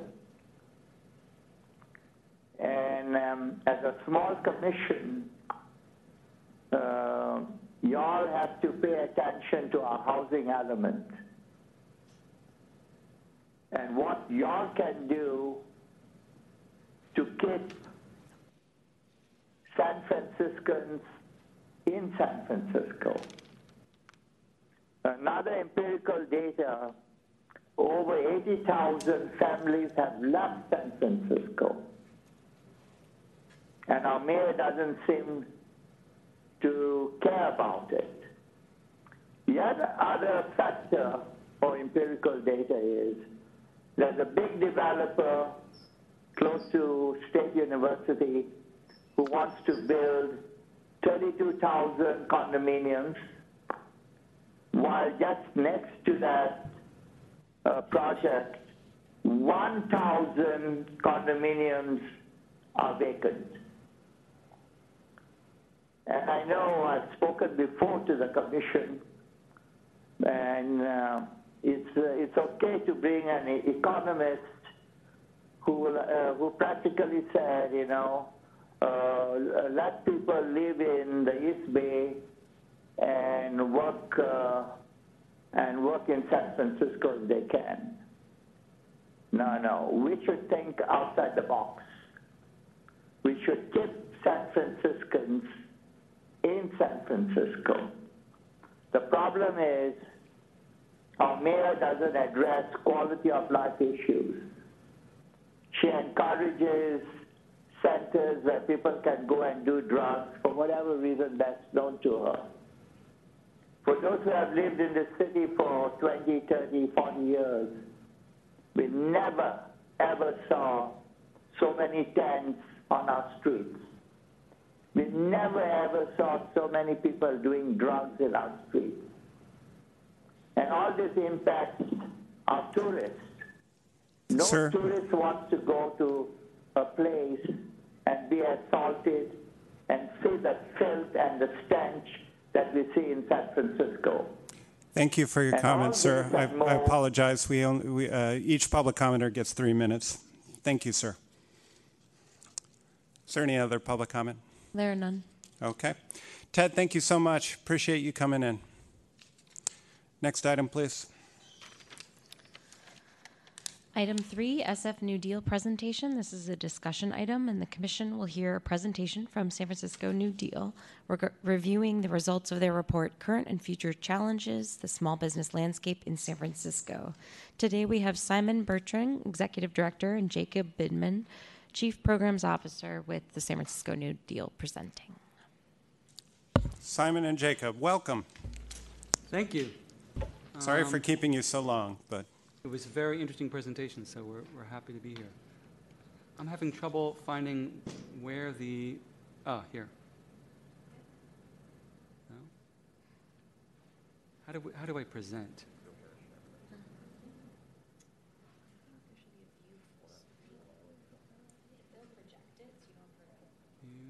Full screen mode. There you go. Yes, thank you. Good afternoon. Um, my name is Simon Bertrand. I'm the executive director of SF New Deal. Uh, I've been executive director for just a few months, so I'm joined by both Jacob, uh, who's the chief program officer, and Janae Zarlin, who's our chief impact officer. Uh, and bear with me, uh, because when we co- it comes time for questions, I'm going to really defer to them because they have, for two years now, been been working with SF New Deal uh, and uh, put together this survey uh, of um, small businesses that I'm going to present to you today.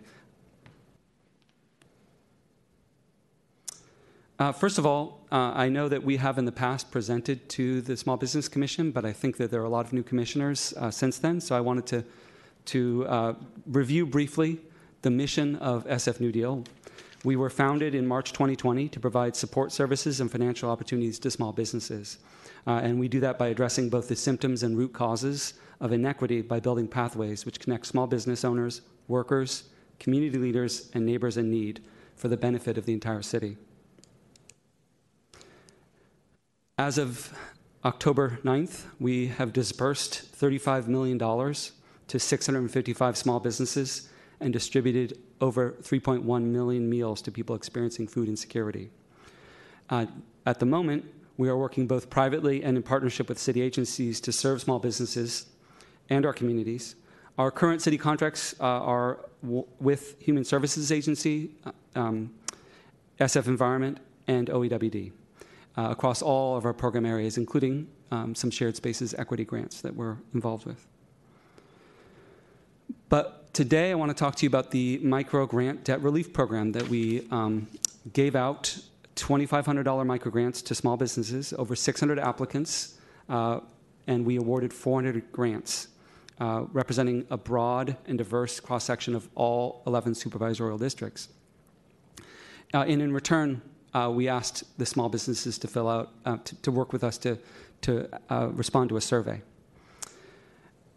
I want. I know that the Small Business Commission and the Office of Small Business is, engaged its own survey uh, that's currently open, uh, and I wanted to make um, clear that the businesses that we really targeted in in this survey, I think, are a, a, a interesting subsection subset uh, subset of uh, San Francisco small businesses. 85% of the businesses uh, selected for the grant employed five or fewer workers. Uh, and in general, the programs at SF New Deal uh, target really uh, businesses with 20 or fewer employees. And we refer to that as really neighborhood businesses. I know that the, the city definition is 100 or fewer employers, the federal definition is 500 or fewer, I think. Um, but really, what we're talking about is the businesses that are really the economic heart of the city, but also really the cultural heart of all of our neighborhoods. So they really serve this, serve this dual function of economic vibrancy and cultural vibrancy, the, the kinds of businesses that people relied on during the pandemic um, as they were working uh, from home. Uh, and in addition, 96% of owners and operators uh, are from of the grant recipients uh, were from systematically under-resourced groups that experience the greatest barriers uh, of access to capital and opportunities, including uh, all of them identified at least one of the categories of BIPOC, immigrants, LGBTQ, and women. So the key findings we, we surveyed the, the 400, I mean, we granted the, we did the microgrants uh, for the 400 small businesses, and we had 30, 351 responses. Uh, and we had a couple of key findings, and I want to review uh, there's a 40 page small business report which we shared, I believe, with the Commission. We, we shared it with the Director of the Office of Small Business. We're sharing it with supervisors. Uh, we're, we're, trying to share it widely. Uh, but some of the most compelling uh, pieces of information that come out of the survey uh, has to do with the income that small businesses are receiving. 67% of grantees reported earning less than $25,000 in 2020, and that's anywhere from zero to $25,000 because many of them actually earned no income. In terms of debt, um, three quarters, 77% of grantees reported carrying debt. 30% have debt of $150,000 or more. And uh, third have uh, debt from more than one creditor. And 37% reported accumulating the, the accumulation of this debt uh, as their single biggest challenge. And of course, in terms of demand, uh, this was a, a, period in which uh, 73% of grantees, not surprisingly, uh, reported large decreases in demand uh, for their goods and services uh, during the pandemic. So it, it's really a, a, a, kind of a bleak landscape in terms of this, this what small businesses were facing, uh, as will not come. It will not come as a surprise to these commissioners, but just in terms of the uh, amount of income that is generated from the small businesses, the amount of debt they're carrying, and uh, facing a period of, of decreased demand for, for those goods and services. A couple of charts to um, uh, illustrate the, the points I made uh, in, the, in the last slide uh, uh, in a different way. You'll see the graph on the left side shows the percent of grantees um, who, uh, the, the, the business owner income responses. So again, you'll see 66%, two thirds of small businesses reported making less than $25,000. Um, kind of following on to the conversation uh, with the city economist, uh, a full-time worker earning minimum wage would have an annual income of $35,000. So the small business owners in, in, in uh, despite the challenges they are um, they are facing, they often were paying themselves less uh, than, the, uh, they, than the amount they were paying uh, their workers. And in fact, on the right side, you can see mostly what the, confirming what the city economist, economist said, most of the employees of small businesses actually are making, were making more than minimum wage. So in order to, to get the labor, uh, small business owners had to, had to pay more than the minimum wage. And of course, a living wage in the Bay Area at the time would have been at least $64,000. So a, a disconnect between the income um, from small business owners to small business owners uh, and, the uh, amount of money uh, that it takes to live in the city. Uh, in addition, the debt, um, you can see uh, again, a quarter of businesses have no debt, but um, on the left side, you can see uh, that the categories of, of debt. Um, and we estimate that the combined total debt of the 351 survey businesses was um, between 30 and 55 million dollars.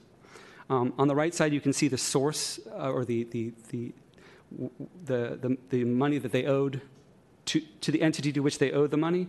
Uh, and that kind of that reflects a little bit um, the, the period uh, that the survey took place where the federal government was a really a tremendous source of, of, of, um, of loans uh, through the Paycheck, uh, Paycheck Protection Program and, and others.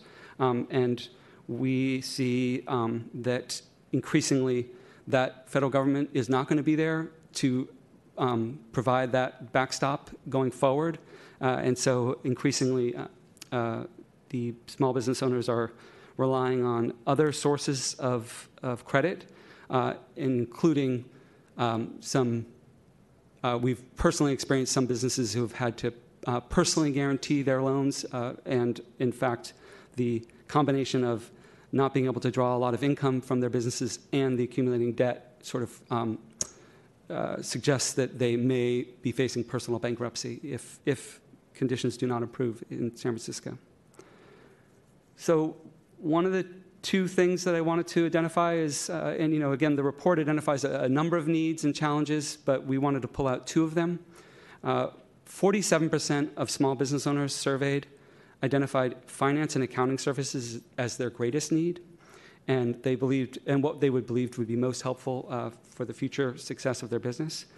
And interestingly, uh, or sort of surprisingly, 51% of surveyed businesses reported not being comfortable reading and understanding cash flow statements and budgets. And so we saw a real need uh, uh, for businesses to support businesses in that because, as you can imagine, uh, uncertainty and, and, um, and a uh, inability to, to read basic cash flow statements and budgets does make it difficult for the business to project their, their business in the future and to, to get out of that uh, debt situation. Uh, and then uh, the key challenge that we are, have identified, we, we asked businesses to rank challenges uh, that they confronted since the start of the pandemic, and again, calling out uh, that 41% of small business owners surveyed chose hiring and staffing is their primary concerns. A couple of charts to, to reiterate the, the challenges point as well. You can see the top challenges before the pandemic hiring and staffing, profitability and debt, safety and street cleanliness. Uh, the top challenges going forward uh, since the start of the pandemic, equally the top three challenges, but it's been joined also by transportation uh, as a concern. And then in, uh, on the left side, you can see a pie chart that, where we ask businesses to identify uh, challenges. And I think uh, rather than reading through them all, I think what I wanted to identify was that uh, businesses are seeing a host of challenges. And it, it, it was, uh, in some ways, not every, uh, that there wasn't a single challenge that was emerging, uh, but they, they were identifying that there were going to be uh, tremendous challenges across the board. Uh, and then on the right side, we see that um, businesses are very pessimistic about the recovery and are worried that it is going to take more than a year for the, the economy to recover. And that sort of tracks with what we're seeing or what we saw in the presentation from the city economist as well. So, last slide. Um, wanted to, you know, and again, there's probably a dozen sort of actions recommended in the SF New Deal uh, small business uh, report, but I wanted to call out four uh, that I think um, we are interested in partnering with city agencies and district supervisors uh, to being, bring both public and private resources to bear uh, in order to, one, uh, pilot programs to connect small businesses with professional services, including bookkeeping, financial, legal, marketing, and business development at either low or no cost, and prioritizing uh, those businesses most at risk uh, for imminent closure. Two, to expand on a pilot that we did in 2021 uh, to impl- improve employee retention, advancement opportunities, and organizational culture for owners and workers. And w- what that meant is we, uh, we piloted a program that brought uh, management training to mid level managers in small businesses and also uh, did a, um, a uh, uh, dual language um, program to uh, focused on Spanish and English to allow better communication within small businesses. Um, and we felt that uh, those programs uh, bore fruit in terms of helping to build the organizational culture that allowed biz- small businesses to retain and, and provide advancement for, for workers. Three, distribute public transit vouchers for small business workers in order to em- enable improved intra Bay Area hiring. So, again, we, we foresee many of the, the workers, the workforce for small businesses um, moving to the East Bay or, or out of the city. And we feel that, you know, to, to improve hiring, we're, we're going to have to figure out how to subsidize that, um, that, that commute and encourage that commute. Uh, and four, uh, creating incentive programs that support entrepreneurs to look at starting new businesses in otherwise vacant storefronts. And we're in some discussions, initial discussions with OEWD, potentially to partner uh, to do exactly that in the downtown area. So I think I want to end it there. And uh, again, uh, thank you. And my colleagues and I are available for questions. Thank you so much. Um, sure, we're all going to have a lot to say. Uh, Commissioner Carter, you're first.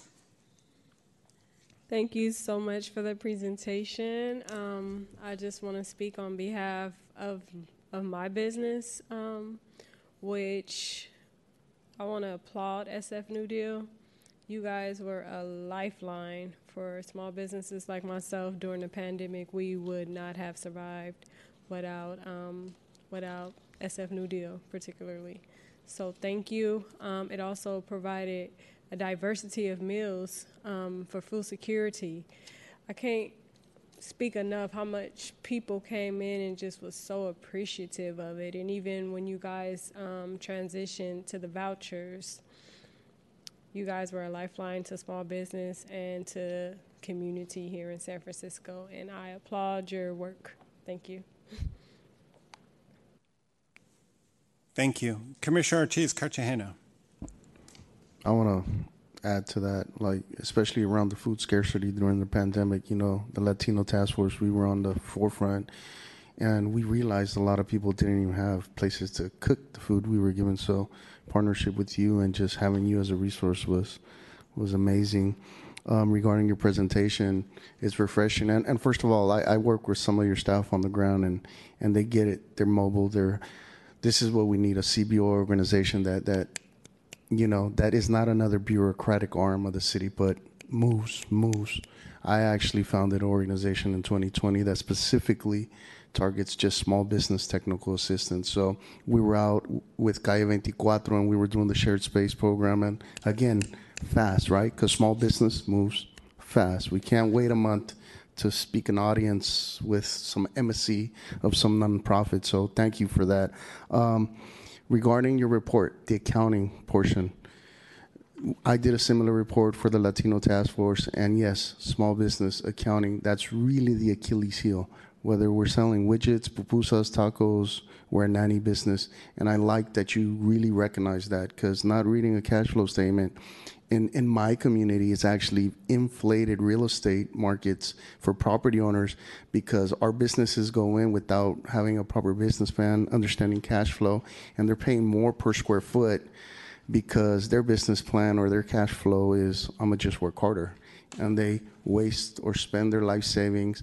They co sign personally, right? So that puts them in personal obligations that have generational wealth impacts.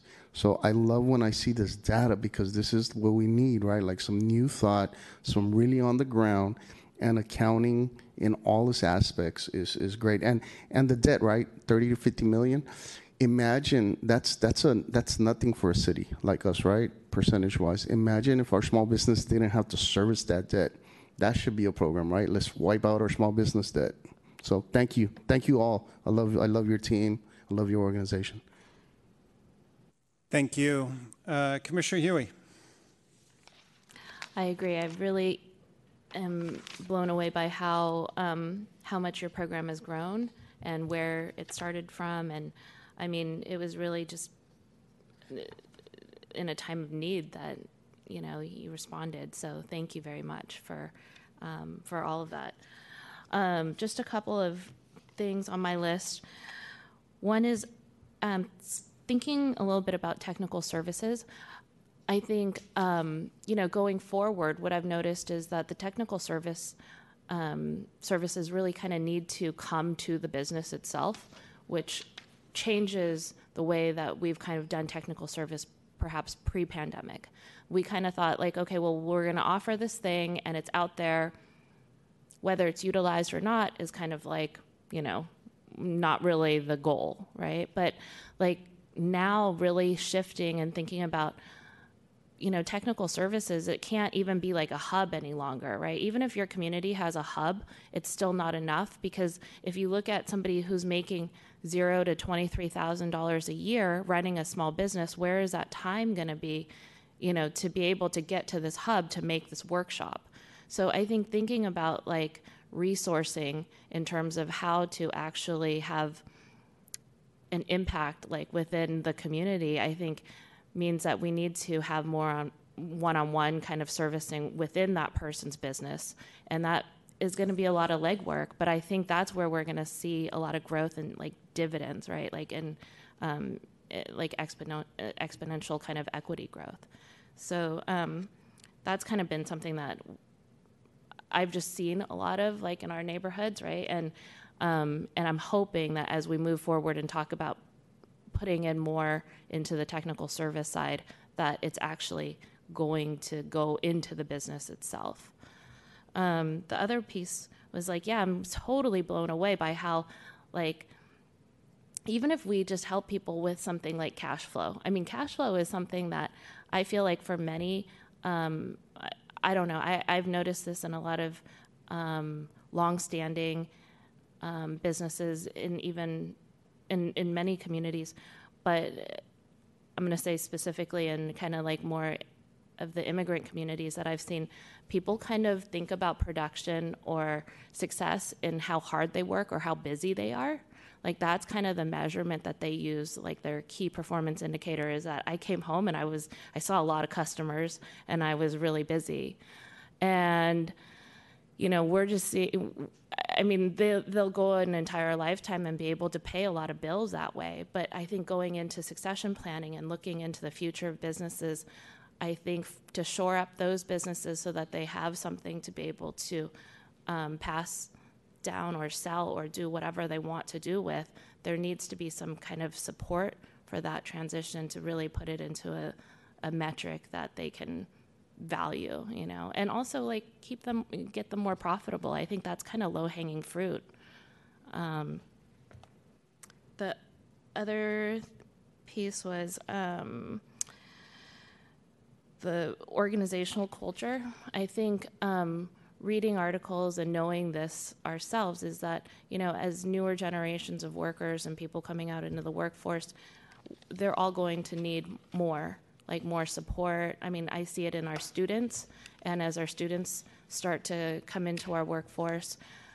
And so like looking at um, the cost of doing business we've talked about wages already but there's so much more right? We're talking about transportation we're talking about all these other things I'm wondering if there are perhaps ways that we can kind of pull together resources to be able to offer other types of um, benefits for for the newer kind of workforce because it's not that they want to work less or that they don't have the work ethic, but there are way more pressures on people coming into the workforce today, I think emotionally.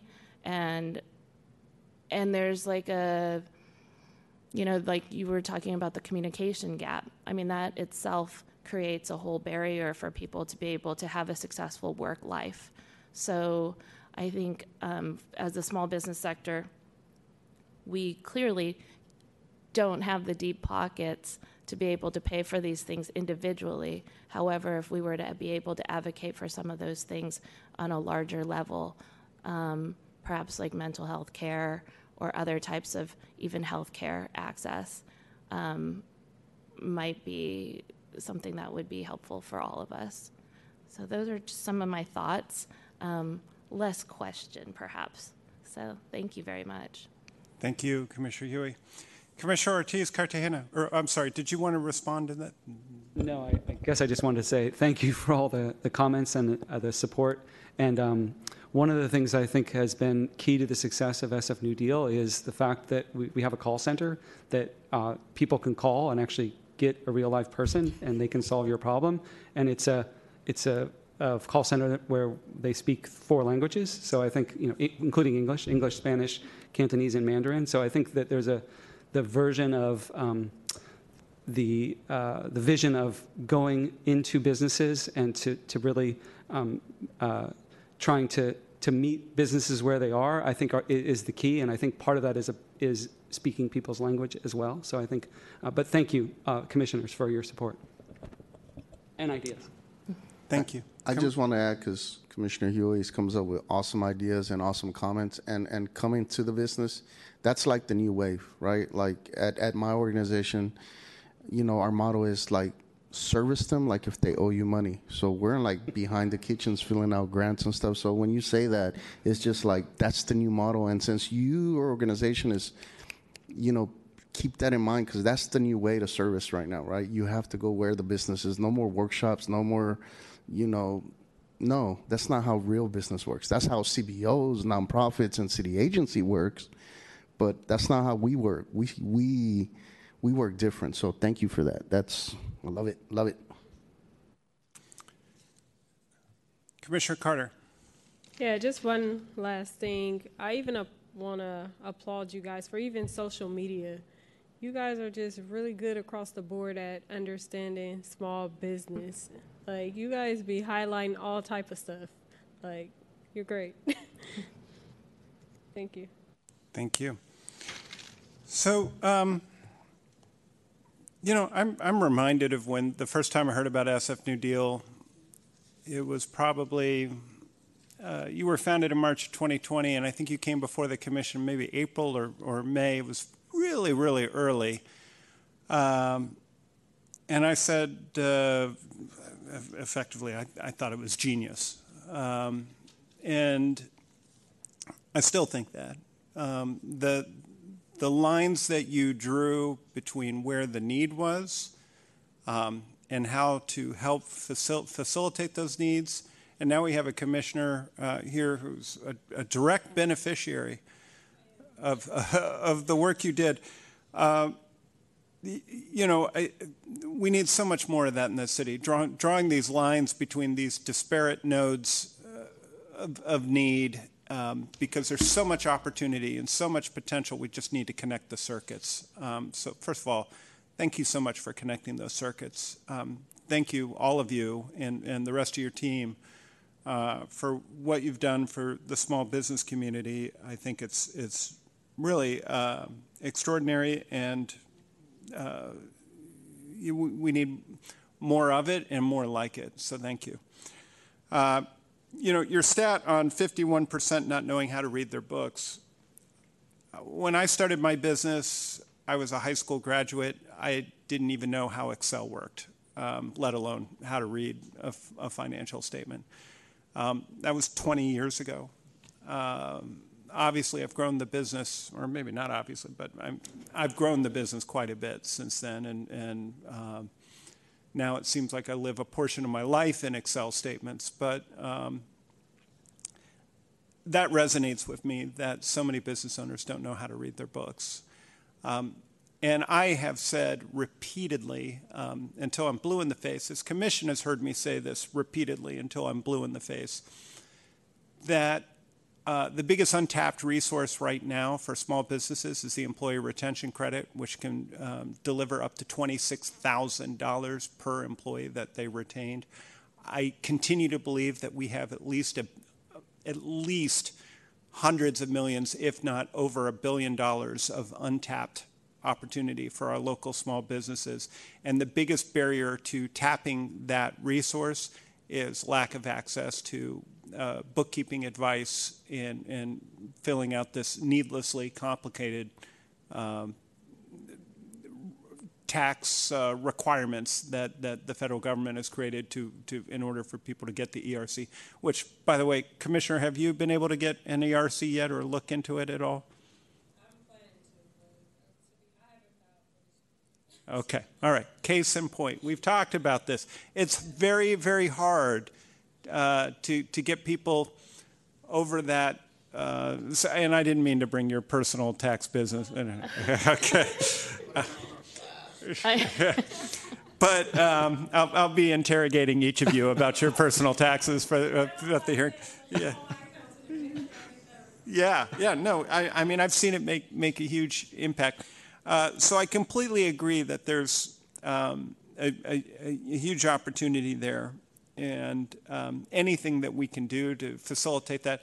Um, in trying to get the city to do this directly, I've learned that there's challenges in terms of having the city advocate or speak for uh, particular vendors. Um, in, in, terms of being able to distribute money, um, even with a, an RFP, we, getting involved in people's uh, taxes has a lot of um, as you might imagine, a, a, lot of liability concerns. So, uh, and then yet, while driving here today to this commission, as I'm pulling into the garage, I hear a radio, a radio ad come on saying small businesses, uh, you could get your tax refund. And it was like taxrefund.com. Uh, but, but, they were talking about the ERC, 26,000 per employee and I know I have a feeling that if I go and click on it, they're going to want 15% or 20%, some like outrageous amount, like they're going to get paid, you know, uh, for every 26,000 that the business should get, they're going to get 10,000, and, this company is going to get 16,000 or, or, something like that. Um, so I think that that's a really ripe area for um, nonprofits to play a, a you know, the kind of role that nonprofits should play. Um, so your survey, I think, really uh, shines a crystal light on that on a particular uh, segment, which is, is the micro businesses. And, and it's very hard to get uh, access to these businesses because they're small and, and um, they don't have a lot of staff. And, and we know uh, through doing our own survey on the commission how challenging that is with the incredible work that Professor Chowdhury and, and uh, Commissioner Huie have done. So thank you for, for looking at, at that particular question um, in the detail that you did. We are going to be able to use that information and help advocate for some of these policies that we need to see. The other thing uh, that came up for me um, listening to your presentation was that transportation is now an emerging top concern. Um, how apropos that we just had the city's controller uh, tell us that uh, perhaps the, the, lowest hanging fruit for uh, driving small sector, small business sector growth is uh, since it's so challenging to lower housing prices and since there's no more room to raise minimum wage, is to bring in more workers via transportation. And yet, he also said um, the current transportation um, paradigm that we currently have of 30% utility is not sustainable. Uh, and so I think this idea of uh, vouchers to help workers uh, from other areas get here more efficiently um, and cheaper, uh, to me that seems like a, a, policy area that's ripe for further exploration. Um, and, and to that end, I, I um, spoke to some, some of the folks in the transportation sector via uh, technology while you were uh, chit chatting. Uh, and I plan to uh, follow up on that, um, uh, hopefully with all of you, uh, because it, it seems to me that's a, a really incredibly powerful idea that could, we just heard literally from the city's chief economist that this is one of the ripest areas for, for growing our city, growing our economy, growing our uh, employment in the um, most disadvantaged sector, um, and uh, helping our, our small businesses uh, recover. Um, so this, this is what happens when uh, people take the time to ask questions and actually find out um, what's actually happening um, and maybe take a couple minutes to think about like what are some things that we could actually do that would be constructive. Um, I know you were here uh, for all the first part uh, when we spoke with the controller. I'm sure you have a few ideas of your own. Um, I, I, I, wanted to invite you to just have the floor if there's anything that's coming up for you or anything you want to talk about or, or you know, no pressure, but uh, um, I, I, I did want to make that time available to you because I think so highly of the work that you guys do. I mean, I think um, it was really interesting to hear the city economist because so much of what he was talking about resonated with what we were we learned from our survey. So it's it's it's good to to think that um, multiple strands of information are are leading us to um, hopefully some some good policy solutions. Um, I don't think I'm sensing no comments from Jacob and Janae, and um, I guess I would just say uh, I forgot at the beginning to say um, thank you, President Laguana, and uh, all the commissioners for inviting us here today to, to present on this. And I hope that uh, we're going to have cause to come back to you uh, regularly in the future and, and report on, on what we're doing and what we might partner together on. Well, since I can't put you on the spot publicly, I will pester you privately. um, thank you very much for coming in. Uh, we have to check in for public comment before you can go. So, is there any public comment on the line? We have one caller on the line. Caller, please proceed.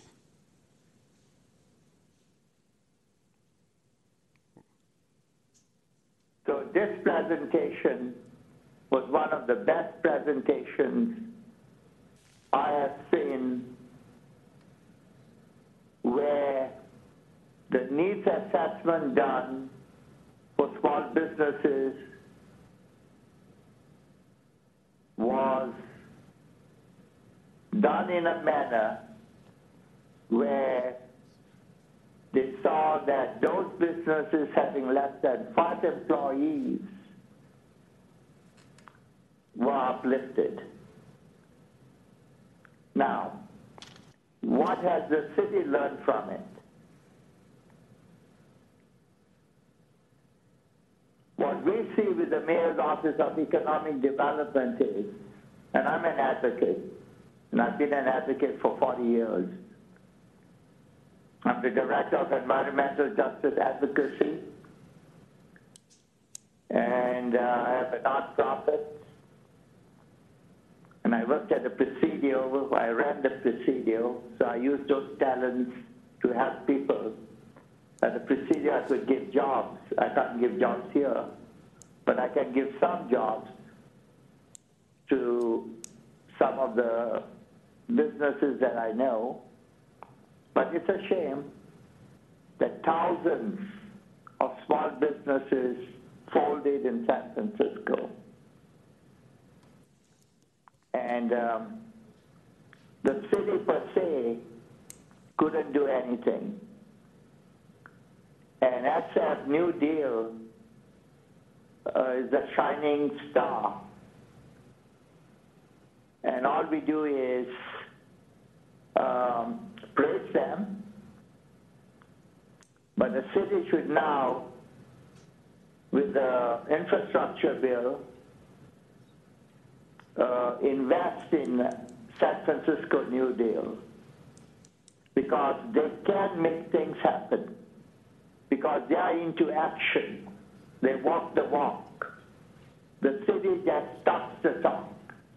Thank you very much.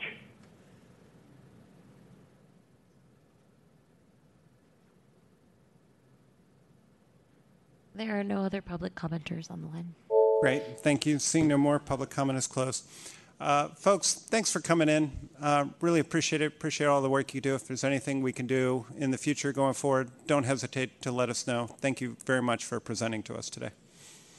Thanks for having us. Next item. Item four, approval of draft meeting minutes. This is a discussion and action item. Uh, c- Commissioners, uh, have you had an opportunity, hopefully you've had an opportunity to review the draft meeting minutes? Commi- uh, uh, Go ahead, Commissioner Ortiz Cartagena. I just want to some. I think it's a. I don't know if it's a typo or just a clarification. In um second second uh a second second sentence of six, it says Abe. I don't know if it should be ape the abbreviation. Same with seven on sentence four. Abe should it be ape? Oh, noted.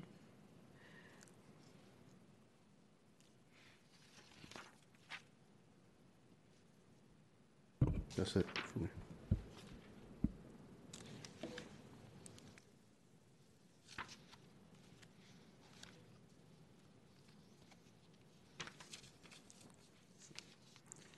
Any other uh, comments? Seeing none. Is there any public comment on the draft meeting minutes? There is none. That's fun. Uh, Seeing none, public comment is closed. And uh, Commissioners, do we have a motion? I make a motion to approve the draft minutes with the additions. I'll second it. Motion by Commissioner Huie, seconded by Commissioner Carter. I'll read the roll. Commissioner Carter, Yes. Commissioner Dickerson, Yes. Commissioner Herbert, Yes. Commissioner Huie, Yes. President Laguana, Yes. Commissioner Ortiz Cartagena, Yes. Vice President Zouzounis is absent. Motion passes. Great. Next item, please. Item five, general public comment. This is a discussion item allowing members of the public to comment generally on matters that are within the Small Business Commission's jurisdiction, but not on today's calendar, and suggest new agenda items. Is there any members of the public who would like to make comments on items not on the agenda?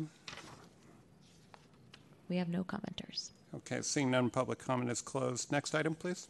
Item six, Commissioner discussion and new business. This is a discussion item.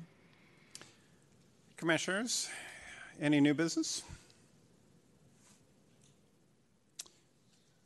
Uh, All right, so I'll go.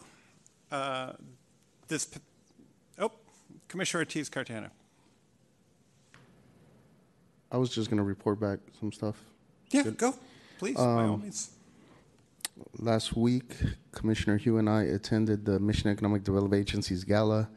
Mayor, ton of elected officials, appointed officials there. We had a blast. We laughed. We advocated for small business. Um, today, I was with the mayor and several elected officials, police chief, um, regarding her new culture ambassador or add to the culture ambassador program, similar to what's going on with Urban Alchemy and the Tenderloin.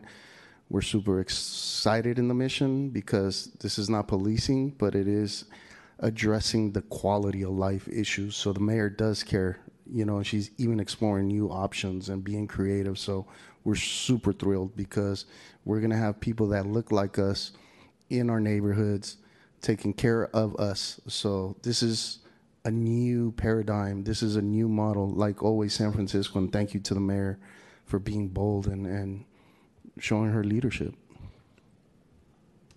Great, I love that. Commissioner Huie.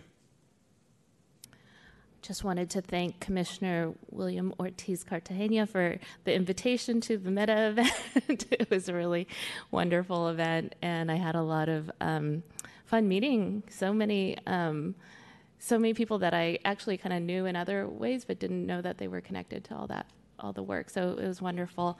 And um, prior to that event, I um, was able to also s- jump into the San Francisco Council of District Merchants um, gala event as well. Uh, and at the event, I believe I was not there during this time, but I believe that Art Walk SF was recognized. So I just wanted to recognize um, my co-founders and um, partners who have been um, producing art walks throughout the city for the last year, and um, we have a couple more coming up. Yes, we do. We have a couple more coming up, and uh, they should be really fun events. So in the Excelsior as well as Bayview. Um, so hopefully we'll I'll get you guys all the dates and um, and you can come out. So you know they've been working really hard, and thank you very much for that. And I might remember something else later. thank you. Okay, you can, we can come back to you. Commissioner Carter. I just also want to applaud um, Mayor Breed in, in her efforts to um, to support small business. I think she is actually trying. I think it's a it's a huge issue, obviously, in San Francisco that that that j- didn't just come regarding downtown San Francisco. I also like to applaud Urban Alchemy for their work. Um, I'm actually in the t- Tenderloin, and I see it every day. Um, when I get out the car, they're making sure that the streets is clean and that I'm able to walk in and out from work.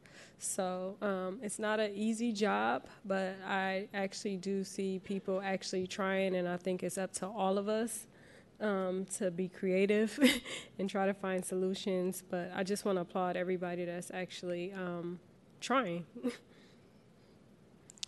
Thank you. Commissioner Dickerson. I am. I was at the gala. I didn't see you all. I- did see you. I did see you. Um, but everyone that I did see looked great, um, and that was a lot of fun. Um, but I, I want to give a huge shout out to. Uh, I'm so glad we're on the same page with Mayor London Breed. Uh, I mean, her support for small businesses. Not only that, she also supports them by um, patronizing these businesses as well. So I am uh, in full support of how she has been. I think that she's doing an amazing job under the circumstances. I mean, I think this would have been a hard job for anybody. Um, but I think um, she was she's definitely the right one for the job, right woman for the job. So, um, but I uh, want to give a huge shout out. I am overexcited. I want to give a shout out to um, President Shamann Walton and Mayor London Breed and Lucky's. Bayview gets a Lucky's. Woo! I don't know about you, but we've had a food desert and um, very limited resources to fresh food, and that's a big deal, especially with what I do as a business um, health and fitness practice. I'm always referring uh, different types of foods and alternative foods um, for um, health needs. And so to have Lucky's, um, we now have a Lucky's Bayview, and they have intentionally hired locally from the Bayview community. Um, and uh, we will be having the grand opening this Wednesday. We get a preview tomorrow. The- There's then there's the grand opening that's happening um, 10 a.m. Wednesday. So uh, there's I know there's going to be a huge turnout for that. So I just want to give a shout out um, for that. That's a big deal in Bayview. Um, so yay, Lucky's. Thank you. Commissioner Carter. Yeah, just to piggyback off that, we are, as a Bayview native, we are so excited to see Lucky's come, and they did it the right way. They really involved community. Not only are they hiring local, it's a lot of local small businesses that will be on those shelves. So I want to applaud them for really um, keeping community in mind, um, and and it actually I think will make things a lot different when you going into a store and you're seeing products um, from community. So a lot of people are excited. Um, my mom's house is actually like a block away, so I'm happy to see her be able to go there and not um, the other grocery store. We'll see how that works out, but Well, we are we are very excited, and it's a great um, addition to Bayview. Great. Um, you know, uh, I'll just add, I, I was at the CDMA gala. Um, was delighted to see a lot of people there. I didn't see you, but um, I. Yeah, what? Yeah, we were all at the gala. Hey, li- listen, don't feel bad. Because apparently all of you all were at the MEDA Gala, and I don't know, maybe, um, I, let's just put it this way. I'd be delighted to attend next year if somebody sends me an invitation. I'd, I'd love to go, but uh, it sounds like uh, uh, it, it was a great event. I was, uh, yeah, I wish I'd been there. But uh, uh, the CDMA Gala, uh, you know, maybe this, uh, whether it's appropriate or not. Holy smokes, Commissioner Dickerson! Wow, yeah, that dress. uh, My wife is still talking about it. Um, that that was. I, I mean, she put the gala in gala. Like it, it basically wasn't the word gala until she walked in. She it was dressed to the nines, and your husband too. Uh, the first time, yeah, yeah. No, not bad. Yeah. Yeah, well, next time don't make me look so bad by comparison. Um, oh, uh, that was uh, incredible. Uh, and I, I, I feel I would be remiss in, uh, if we didn't mention the, um, uh, you know, there was All Out SF last week, which was an event my friend and former small business commissioner, Manny Yekutiel, helped organize. Um, heard from him earlier today that uh, uh, attracted over, I think it was a couple thousand people to the various events, lots of outreach. There was a office hours and town hall for elected officials. Um, but we also had the uh, small business flash mob. Uh, and uh, I asked uh, Twitter, I, I, said, Twitter, which, which one should I go to? There were six different neighborhoods to go to. Um, and I didn't want to seem like I was picking favorites, although I had in mind uh, somebody I wanted to pick. Um, and fortunately, they picked the one I wanted to pick, which I got 72 votes for Richmond. So I said, okay, I'm going to go to Richmond um, and do the small business flash mob there. 72 votes. Holy shit, this thing's going to be off the charts, right? Um, I get there, I get to the store, and uh, the only other person in the store besides me was Commissioner Huie. so the flash mob was essentially just me and Commissioner Huie going from store to store, and uh, the buying money. yeah the buying power was entirely just me depleting the kids' college savings. but I felt compelled to make up for the lack of mob that we had, so I was like I was you know, I was buying everything that I, you know, anything that looked even remote. I was texting my kids. I was like, "Would you like a book on calligraphy?" and they were like, uh, and I was like, "Okay, good. now you have one." Um, so uh, we actually had a great time though, and we went. Um, I feel like you're always surprised that you enjoy hanging out with me. That is like, like he- Yeah. he's like, I was surprised. I had a good time. this is on official record now. Yeah. no, I, I wasn't surprised that I had a good time with Commissioner Huie. Um, I, I, I, there was, uh, you know, I think I, we thought a lot of people were going to show up. Um, I think we learned a couple things that sometimes you have to promote things in advance a little bit. Um, I think it would have helped if Commissioner, former Commissioner Yekutiel had told me about this event, maybe more than a couple days before it. I, I found out about it belatedly. Uh, but I, I just meant to say that even though it was just the two of us, um, we still managed to spend a lot of money. And uh, we had uh, quite a few laughs. And um, I got some good books. I've already read one of them. It was fantastic. Um, and um, and then we went to um, uh, High Treason. Treason, Yeah, yeah. The, the wine bar. Um, and I started, you know, because I was trying to drum up business for this business, I started tweeting that we were at high treason. And by the time we left, there was a good another five people came or so, or Yeah. five people total. So uh, we, we managed to grow our, our mob to be almost mob-like. Uh, uh, and we did uh, generate some additional spending, I, I suppose, for our small business sector. So uh, overall, I think it was. Uh, But you got to come out to the Richmond, right? you know what? And everybody is invited to come out to the Richmond and hang out with me. I'm a lot of fun. And Surprisingly, you don't need she is. 75 people to tell you on Twitter that I'm a lot of fun, Yeah, okay? yeah. you wouldn't think that Commissioner Huie is fun, but just wait. You hang out with her. She's super fun.